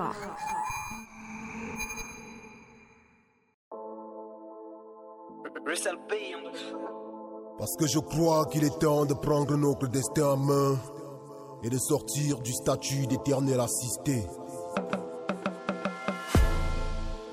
Dites à la France de laisser l'Afrique. On dit merci pour sa bienveillance. C'est l'heure de faire les choses nous-mêmes. T'as plus besoin de ton assistance. Dites à la France de laisser l'Afrique. On dit merci pour sa bienveillance. C'est l'heure de faire les choses nous-mêmes. T'as plus besoin de son assistance. Africains, réveillons-nous. On a déjà trop dormi. On a tellement dansé que la musique est déjà finie. Y aura jamais un Père Noël qui viendra ici nous sauver. Ils sont venus devant nous, ont assassiné Kadhafi. Mon Afrique, mon Afrique, n'as-tu pas marre de voir tes enfants aller mourir à la mer à la recherche d'un lendemain? Vas-y, sors de ton sommeil, voici ton temps de rayonner. On est fatigué de cette Afrique qui ne pense qu'à demander. Dites à la France de laisser l'Afrique. On dit merci pour sa bienveillance. C'est l'heure de faire les choses nous-mêmes. T'as plus besoin de ton assistance. Si t'es à la France de laisser l'Afrique, on dit merci pour sa bienveillance. C'est l'heure de faire les choses nous-mêmes plus besoin de son assistance. L'Occident nous a humiliés depuis presque un millénaire. Ils ont pillé nos sous-sols et saccagé nos périmètres. Éliminés, c'est des nôtres qui semblaient illuminés. Ils ont pris la religion histoire de mieux nous dominer. Nos chefs d'État sont des marionnettes qui ne pensent qu'au pouvoir, qui gouvernent par la violence, corruption, manque de vision. La plupart sont prêts à tout, juste pour garder le pouvoir. On va les aider à sortir par la petite porte de l'histoire. Dites à la France de laisser l'Afrique. On dit merci pour sa bienveillance. C'est l'heure de faire les choses nous-mêmes. T'as plus besoin de ton assistance. Dites à la France de laisser l'Afrique. On dit merci pour sa bienveillance.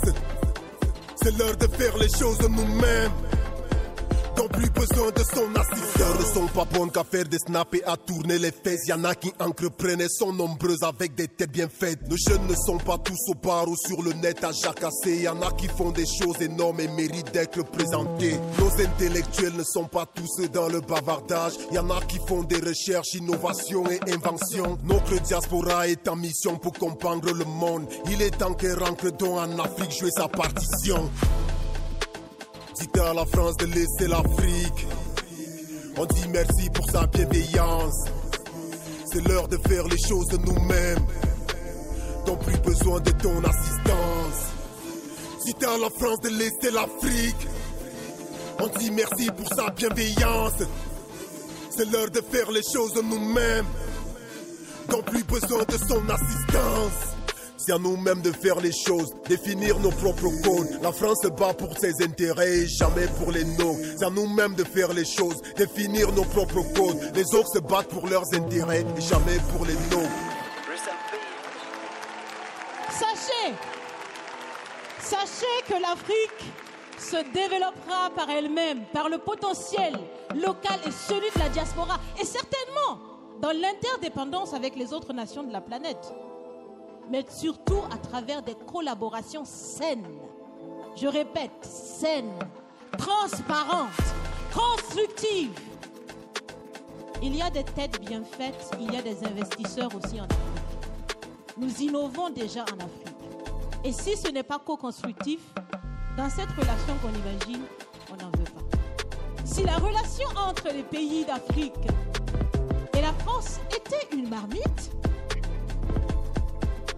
Sachez qu'elle est très sale, cette planète. Elle est sale. Elle est sale de reconnaissance légère des exactions commises. Elle est sale de corruption. Elle est sale de non-transparence. Elle est sale de vocabulaire dévalorisant. Elle est sale. Canal K. Eh bien, ça se passe sur le 3 fois www.canalk.ch et sur Radio à la voix de la résistance africaine et togolaise. Côte d'Ivoire, Togo, démocratie impossible, pourquoi autant de prisonniers politiques euh, qui continuent de subir des traitements inhumains dans les prisons? Nous en parlons avec euh, nos invités ivoiriens et togolais. D'abord, on accueille depuis Abidjan, en Côte d'Ivoire, Krikpe Armand. Bonsoir. Bonsoir, M. Amos. Krikpe Armand est président de COSCU, coalition des organisations de la société civile en Côte d'Ivoire. On accueille à Lomé au Togo, Kao Acholi, bonsoir. Bonsoir à Amos et bonsoir à tous ceux qui nous écoutent en ce moment. Et Kao Acholi est président de l'association des victimes de la torture au Togo, Asvito. Et ici de la diaspora, on accueille euh, depuis la Belgique Akissi Nguessan, bonsoir. Bonsoir Amos, bonsoir à tous les auditeurs. Voilà, Kissing on ne vous reçoit pas très bien, on vous a entendu un petit peu. Alors, vous êtes euh, panafricaine, membre euh, de la plateforme de la diaspora africaine en Belgique. Vous êtes aussi membre de COGEP, hein, parti politique de l'ancien ministre Charles Blé qui n'est plus à présenter à la diaspora africaine, bien aux peuples africains, au monde entier également. Alors rapidement, puisqu'on parle des prisonniers et politiques, on relance rapidement Cliqué Armand depuis la Côte d'Ivoire, à Abidjan justement. Euh, on parle de ces prisonniers politiques. Alors, quel est l'état des lieux des détenus politiques aujourd'hui en Côte d'Ivoire? Puisque il y, a, y a quelque temps, on a appris hein, que ah, le président Alassane Ouattara a libéré plusieurs euh, prisonniers politiques. Cliqué Armand. Euh, merci, merci Amos, merci aux autres auditeurs. je, vous dis merci. Et je pense que ici en Côte d'Ivoire, c'est vrai, bien vrai que quelques prisonniers ont été libérés, mais il faut dire que les prisons ivoiriennes sont remplies surtout des prisonniers politiques, des prisonniers politiques des deux crises, la crise de 2011 et la crise de 2020. Et les prisonniers de la société civile et les prisonniers politiques et les prisonniers militaires. Et donc, euh, c'est une question alarmante. Et jusqu'à présent, nos amis qui sont là-bas, nous sommes en contact avec eux. Et c'est difficile, c'est difficile, c'est difficile. Et surtout que nous qui sommes des, entre guillemets, des petits leaders, nos camarades qui sont là-bas, il est vraiment difficile de les défendre, surtout sur la scène internationale, et voire même sur la, sur la, scène, sur la scène nationale. Donc, euh, on a encore des prisonniers politiques. On a encore des prisonniers politiques en Côte d'Ivoire. Donc, euh, si on nous dit maintenant euh, que Alassane Ouattara a, libéré pratiquement tous les prisonniers politiques en Côte d'Ivoire, donc c'était une, fausse, une fausse information Ce n'est pas vrai. Ce n'est pas vrai. si vous vous souvenez, il y a quelques années, le même Alassane Ouattara disait sur les chaînes internationales qu'il n'y avait aucun prisonnier politique en Côte d'Ivoire. Mais on ne sait pas par quelle alchimie, quelques années après, il y a eu la libération des prisonniers politiques, alors qu'il avait déclaré qu'il n'avait aucun prisonnier politique. Jusqu'en 2022, il y a toujours des prisonniers politiques, surtout des prisonniers de la société civile. D'accord. Alors vous, effectivement, vous êtes de la, société civile. Tout à l'heure, je l'ai dit, COSCU, c'est la coalition des organisations de la société civile en Côte d'Ivoire. Et que reproche-t-on exactement aux femmes et jeunes arrêtés dans le cadre de la manifestation contre le troisième mandat du président Alassane Ouattara, puisque eh, vous avez participé à, la préparation de, cette manifestation contre le troisième mandat d'Alassane Ouattara, Krikpe Arban? Oui, euh, au fait, euh, je voulais préciser quelque chose. D'abord, euh, notre situation, nous voulons d'abord dénoncer tout ce qui se passe dans les prisons. Nous voulons dénoncer tout ce qui se passe en Côte d'Ivoire, surtout au niveau des, des, prisonniers politiques. Il faut dire que depuis l'arrivée de ce monsieur, de M. Alassane Ouattara, la démocratie a foutu le camp. Et donc, il n'y a plus d'expression, de, il n'y a plus de liberté d'expression. Et, donc, euh, lorsqu'il y a des manifestations démocratiques, comme ça, on ramasse les gens, on les envoie en prison. Et en 2020, il était question de respecter la constitution ivoirienne. Et donc, la constitution ivoirienne qui interdisait le troisième mandat à M. Alassane Ouattara. Nous, en tant que euh, défenseurs des droits de l'homme, en tant que société civile, nous avons dit non. Hein, non à, la violation de, la Constitution qui est la loi fondamentale. Et donc, nous nous sommes mis en association, nous avons lutté, et c'est au cours de cette lutte-là, je dis et je pèse mes mots, une lutte démocratique. Une lutte démocratique aux mains nues lors des manifestations que nous avons, euh, je peux dire, lancées, nos amis ont été pris. Moi-même, qui vous parle, j'ai été victime de recherche de pendant six mois. J'étais en brousse. Et je peux dire que c'est le bon Dieu qui m'a épargné aujourd'hui ce qui arrive euh, à mes camarades. Et donc, Dire qu'il n'y a pas de prisonniers politiques, c'est faux. Il y a toujours des prisonniers politiques. Et les manifestations démocratiques que nous avons faites, qui ont été violemment reprimées, c'est pour juste violer la Constitution. C'est pour se positionner contre la volonté du peuple. Et la volonté des armes a eu le dessus sur la volonté du peuple. Et aujourd'hui, ce sont les armes qui gouvernent et non le peuple qui gouverne. Donc voilà ce que je peux dire au niveau euh, des raisons, de quelques raisons qui, qui font qu'aujourd'hui on parle de prisonniers politiques. Parce que si on veut raisonner démocratiquement, il ne devrait pas y avoir de prisonniers politiques en Côte d'Ivoire. Mais comme le chef, le grand chef, voulant toujours se maintenir au pouvoir, il utilise la force et la force a eu raison, a eu raison hein, euh, de la démocratie, du combat démocratique. Donc euh, voilà un peu euh, la raison. D'accord. Quand on parle de prisonniers politiques à, côté, hein, pas très loin de la Côte d'Ivoire, il y a le Togo. Hein, la plus vieille des dictatures en Afrique, c'est justement le Togo. Le Togo, il y a aussi beaucoup, beaucoup de prisonniers politiques au Togo, plus d'une centaine de prisonniers politiques. Kao Acholi, je pense que votre association a œuvré également pour leur libération, mais en vain.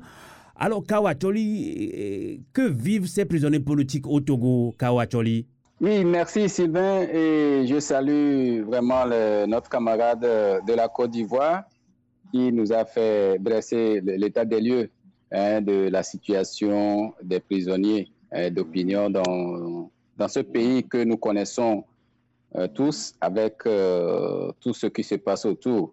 Mais comme tu l'as dit, euh, Amos, nous sommes au Togo, nous vivons les mêmes les, mêmes, les mêmes choses pratiquement et avec des prisonniers d'opinion qui ont été interpellés depuis des années pour des raisons qui ne tiennent pas la route et qui sont mis en détention.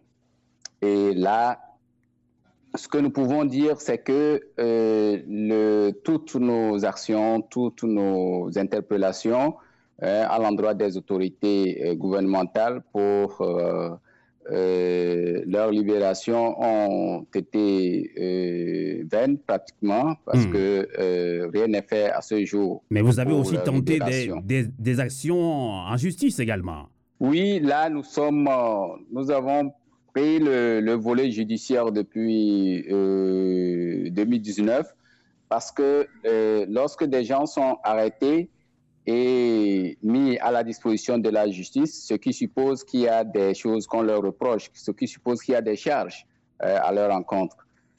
Mais lorsque nous fuyons au niveau de la justice avec euh, l'accompagnement, l'assistance judiciaire que nous faisons à l'endroit des personnes interpellées, euh, nous constatons tout simplement que les dossiers sont pratiquement vides. Mieux, les procédures ne sont pas respectées et tout porte à croire que les, les motifs pour leur euh, arrestation euh, ne tiennent pas la route. Et donc, euh, au regard de cela, on, regrette, hein, on regrette ce qui se passe parce que la séparation des pouvoirs, hein, qui doit être le principal acquis, hein, caractéristique d'un État de droit et de démocratie, peine à s'affirmer dans dans notre pays et dans nos pays africains. Donc, vous, euh, n'avez pas, vous n'avez pas confiance en, la justice togolaise. Justement, il y a quelques mois, hein, à travers plusieurs sorties, le président de la Cour suprême au Togo a levé le voile sur des pratiques qui attestent une mauvaise santé de la justice au, Togo. Qu'en est-il exactement? Oui, et c'est justement ce qui est déplorable. Euh, tout comme euh, le chef de l'État l'avait dit euh, il y a de cela plusieurs années. Et le président de la Cour suprême vient le dire, euh, comme quoi il y a des choses qui ne marchent pas au niveau de l'appareil judiciaire. Mais là, il est dans la dénonciation, c'est ce qui nous étonne. Moi, ce qui m'étonne personnellement, bon, un acteur, quelqu'un qui est acteur hein, de, la justice, à ce rang, il a des responsabilités, et il a le pouvoir hein, de mettre de l'ordre. Voilà que lui, il porte la peau d'un dénonciateur, il se met dans la peau des défenseurs des droits de l'homme pour dénoncer. Finalement, on se demande qui va régler le problème, qui va résoudre le problème, qui est payé pour euh, résoudre le problème. Donc, euh, je crois que les gens font le faux fuyant en, essayant de faire croire qu'ils ne sont pas d'accord, mais là, ce n'est pas leur devoir. Ils ne sont pas ils ne sont pas désignés, ils ne sont pas mis à cette position pour dénoncer, mais ils sont là pour agir en vue de donner euh, à l'autorité judiciaire son indépendance, comme la Constitution le, dit. Et donc, euh, la carte d'autorité et l'indépendance de la justice euh, est, est, pratiquement vendue à l'exécutif qui s'est offert tous les pouvoirs hein, pour aller même au-delà des limites. Ce qui fait que notre justice continue par se chercher et l'effectivité de, de, son indépendance n'est pas pour demain. Il est important également de, de, Donc, le, le, le, sort des prisonniers politiques est voué à l'échec pour la libération. Tout porte à croire que ces prisonniers euh, sont des prisonniers personnels hein, de, du chef de l'État.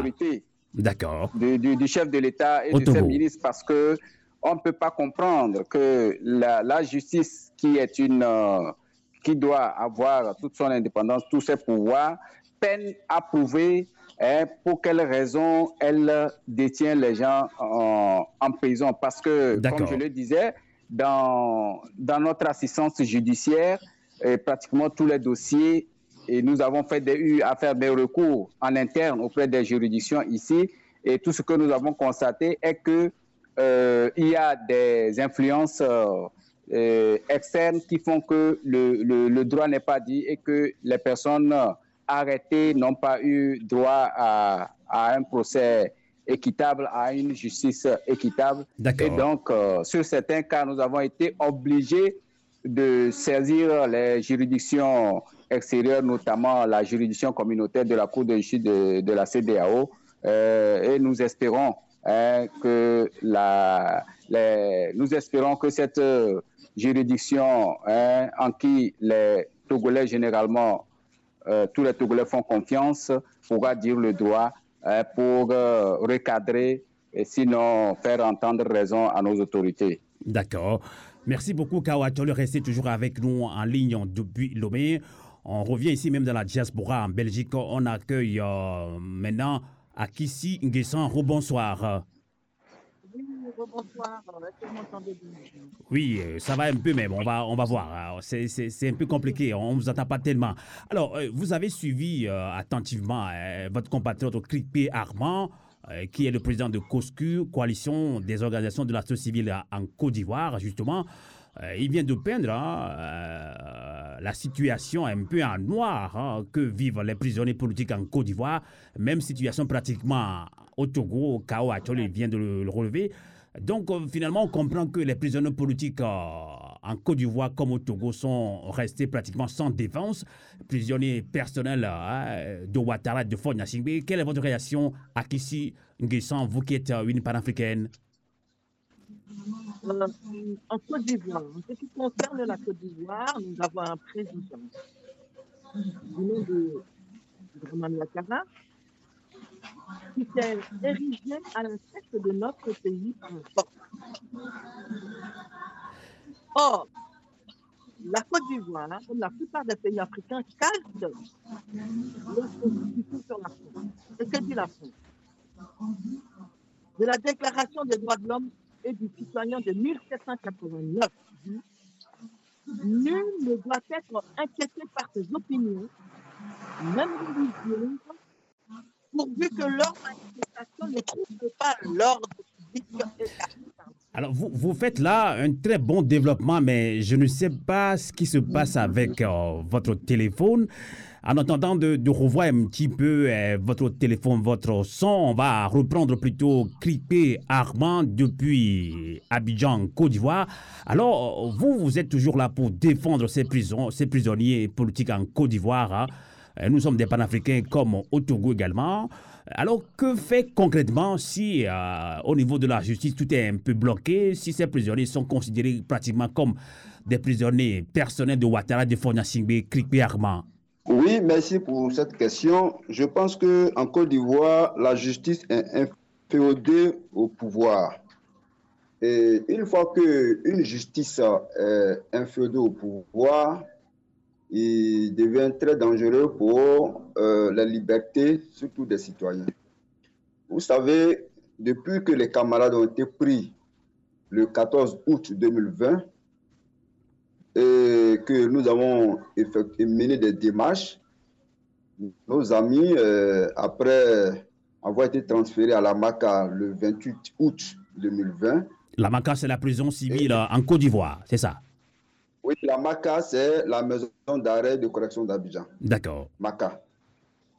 Et donc, euh, les camarades étant détenus à la MACA, et moi poursuivi par le régime, après donc euh, des rencontres de haut niveau, la tension étant baissée, je ressors de là où j'étais, nous reprenons donc euh, les démarches au niveau de la justice et euh, on nous fait croire que le dossier était en instruction.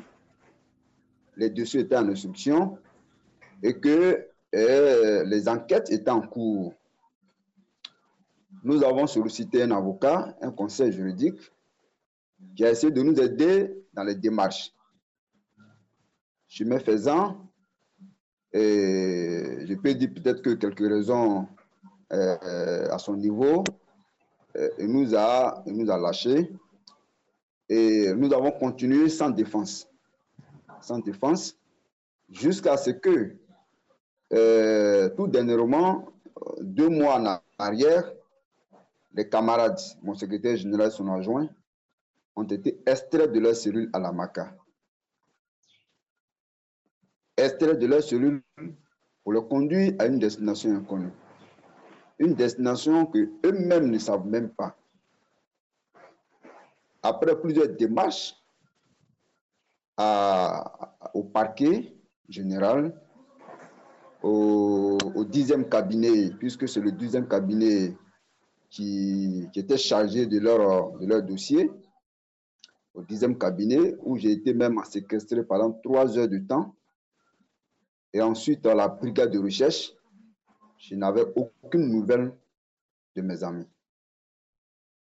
Jusqu'à ce que, il y a deux semaines en arrière, que les amis, par le canal d'un soldat, ils rentrent en contact avec moi. Nous avons échangé. C'était vraiment émouvant. Mais pour un pays qui se veut sérieux, lorsque quelqu'un est détenu à la MACA, à la prison civile, ses droits doivent être respectés. Étant donné que aucun procès n'est même en cours pour dire que aucun procès n'a eu lieu pour l'instant. Mais les droits sont bafoués en Côte d'Ivoire. Les droits des prisonniers politiques sont bafoués en Côte d'Ivoire. Aucun contrôle. Et les parents, les amis de ces, de ces personnes-là pleurent. Ils ne font que pleurer nuit et jour. Et nous appelons les organisations internationales de défense des droits de l'homme. J'ai eu à contacter Amnesty International. Mais jusqu'à présent, Amnesty International n'a pas encore réagi. C'est déplorable. Et tout à l'heure, Mme Akissi disait, je suis d'accord avec elle, que la gouvernance en Afrique, surtout en Côte d'Ivoire, est calquée sur celle de, la France. Et donc, en France, on respecte les droits de l'homme, on respecte les prisonniers, et tout ça, les droits des prisonniers. Mais comment se fait-il qu'en Côte d'Ivoire et en Afrique, les droits des prisonniers sont bafoués? Tout simplement parce que les justices sont inféodées au pouvoir. Les justices ne sont pas indépendantes. Et c'est déplorable. C'est déplorable. D'accord. Les gens meurent dans ces prisons-là. Hmm. Et tout récemment, si vous avez appris sur les réseaux sociaux, un prisonnier qui est mort la semaine passée. En Côte d'Ivoire. Un prisonnier de, depuis, en Côte d'Ivoire, de, depuis 2011. Autant on nous faisait croire qu'il n'y a plus de prisonniers politiques en Côte d'Ivoire. Mais les parents de ces personnes-là vont se plaindre où? Ils vont se plaindre où? D'accord. Et donc, je suis très heureux que vous me donnez la parole pour exprimer la voix des sans-voix. Et j'assume mes propos. J'assume mes propos. D'accord. Et si cette émission peut véritablement toucher la sensibilité des, des, organismes internationaux, des, des ambassadeurs et tout ça, vraiment pour nous venir en aide. Nous sommes là, nos numéros sont là. S'ils peuvent nous contacter pour voir comment nous pouvons véritablement raisonner le pouvoir à ce que ces, ces parents-là, ces camarades-là soient libérés. D'accord. On va, on va, on, comprend, on comprend toute votre indignation et colère par rapport à ces prisonniers politiques euh, qui meurent à petit feu en Côte d'Ivoire comme au Togo, comme vient de le dire Kawa Choli, on va relancer la grande panafricaine à Kissi Nguesson. Alors, je pense que tout va bien à votre niveau maintenant. Alors, je le disais, finalement, tout comme en Côte d'Ivoire, au Togo, plein, plein de prisonniers politiques laissés pour compte. Quoi faire concrètement? Vous avez écouté tout à l'heure et Krikpi Armand qui lance un appel vibrant aux organismes internationaux de, de leur venir en aide. Quoi faire concrètement, nous de la diaspora africaine, pour que ces prisonniers politiques soient rapidement euh, en liberté à Moi, moi, je dis simplement qu'il faut continuer à lutter ensemble, ne pas se décourager, parce que cela ne va pas se faire comme ça d'un claquement de main. Sinon, il y a longtemps, les choses auraient changé. Moi, là où je voulais en venir, quand je parle de, la Constitution, parce que je voulais dire, ceux qui se sont érigés à la tête de, notre, de nos pays ont eux-mêmes violé la loi, ils sont en liberté, mais ceux qui veulent aussi comme eux parler de démocratie sont écrasés, sont mis au banc de la société, sont euh, emprisonnés, on leur laisse pas le droit d'exister ou de vivre tout simplement leur vie, leur foi, en selon ce qu'ils croient qu'est la démocratie. Quand on vient dans un pays avec plusieurs cartes d'identité, avec plusieurs euh, actes de naissance, on n'est pas en prison. Pardon, hein. On le droit de naissance. Je suis absolument. Ah oui, mais oui, Et offusqué par le comportement où on donne aucun droit à des êtres humains qui sont dans ce pays, autant la Côte d'Ivoire que le Togo, ou même toute l'Afrique en général. Qu'est-ce que c'est qu'ils ont qui viennent violer nos constitutions, font des mandats interminables, et quand on leur dénonce, ils ne donnent aucun droit. Et je crois que tout cela, c'est que nous devons, chacun doit se lever là où elle se trouve. Chaque personne doit se lever là où elle se trouve. Je continue, donc je dis, étant donné que la France, euh, la, Côte d'Ivoire copie sur la Constitution, parce qu'on ne peut pas me dire le contraire, nous sommes issus directement des, entrailles de la France. On parle des droits de l'homme. Est-ce qu'un euh, un, gouvernement est venu au pouvoir avec 150 extraits de naissance est-ce qu'un gouvernement est venu avec un, groupe de rébellions pour prendre le pouvoir?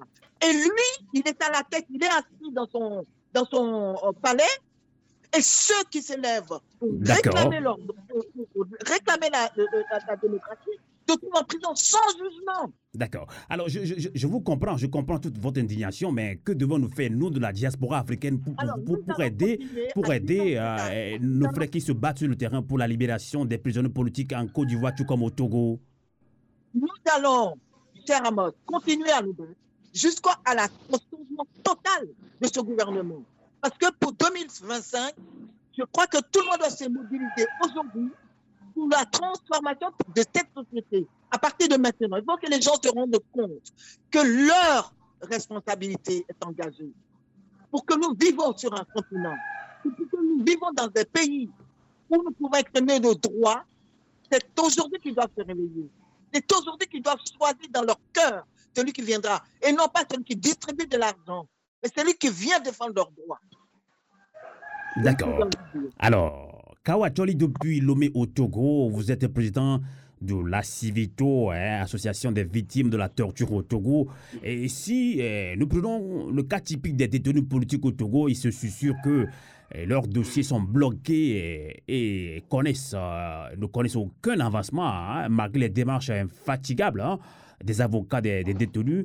Et vous également, hein, vous, l'avez dit tout à l'heure que vous avez mené des actions en justice euh, sur le plan international. Mais finalement, que faire pour débloquer la situation?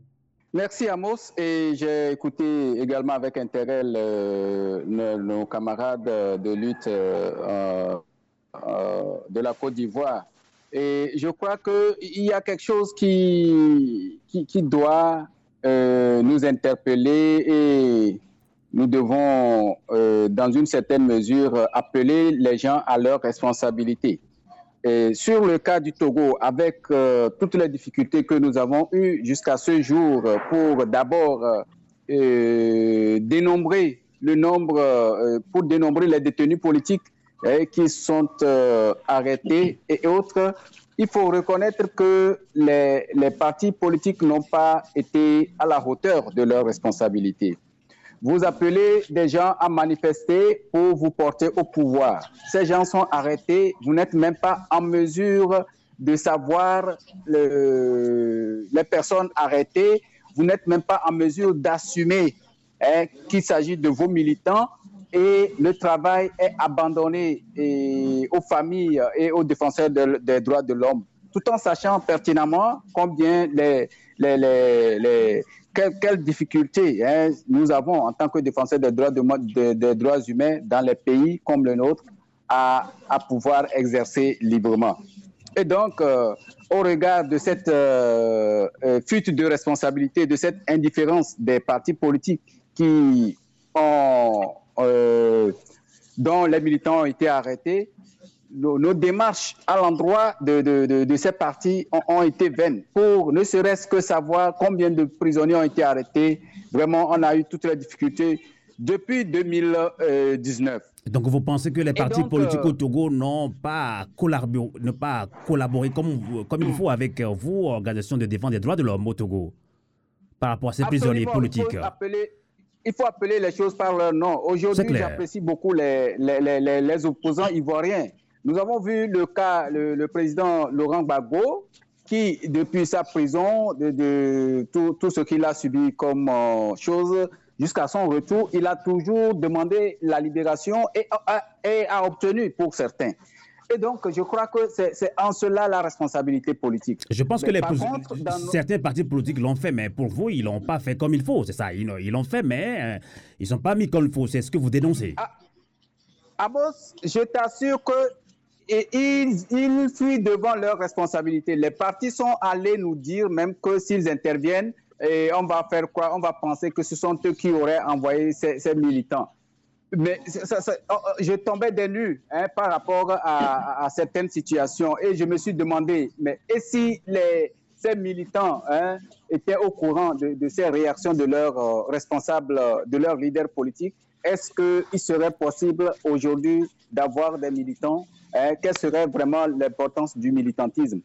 Et donc, euh, nous sommes allés jusqu'à euh, mettre la pression sur les autorités gouvernementales parce que il y a, y a eu des cas de disparition euh, forcée et nous avons été saisis par des familles, ce qui nous a amené à faire des démarches.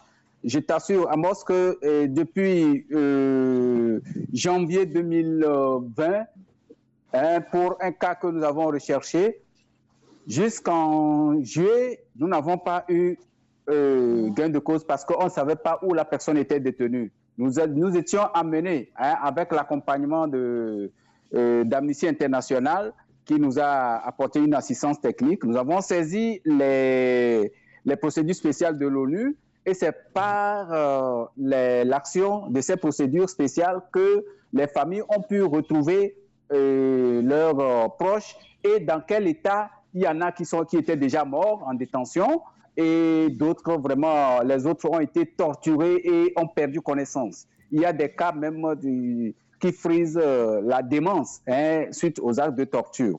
Et donc, ce qui nous a amené à penser, à, à travailler, à élaborer euh, une stratégie en demandant le- les aides des, avocats bénévoles hein, pour qu'on puisse véritablement travailler sur la question.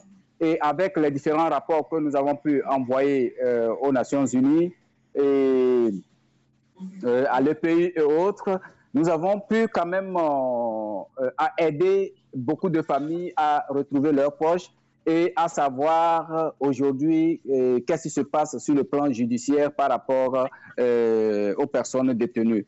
Et je crois qu'il il est très important pour, pour, pour moi de le dire euh, à travers vos micros que les partis politiques doivent être beaucoup plus, les partis politiques de l'opposition doivent être beaucoup plus responsables. Parce que si on reproche aujourd'hui les, les- nos dirigeants, ceux qui sont au pouvoir, par rapport à leur domination exagérée, avec toutes les influences qu'ils ont sur les appareils judiciaires, et je crois que les partis politiques de l'opposition doivent montrer le contraire.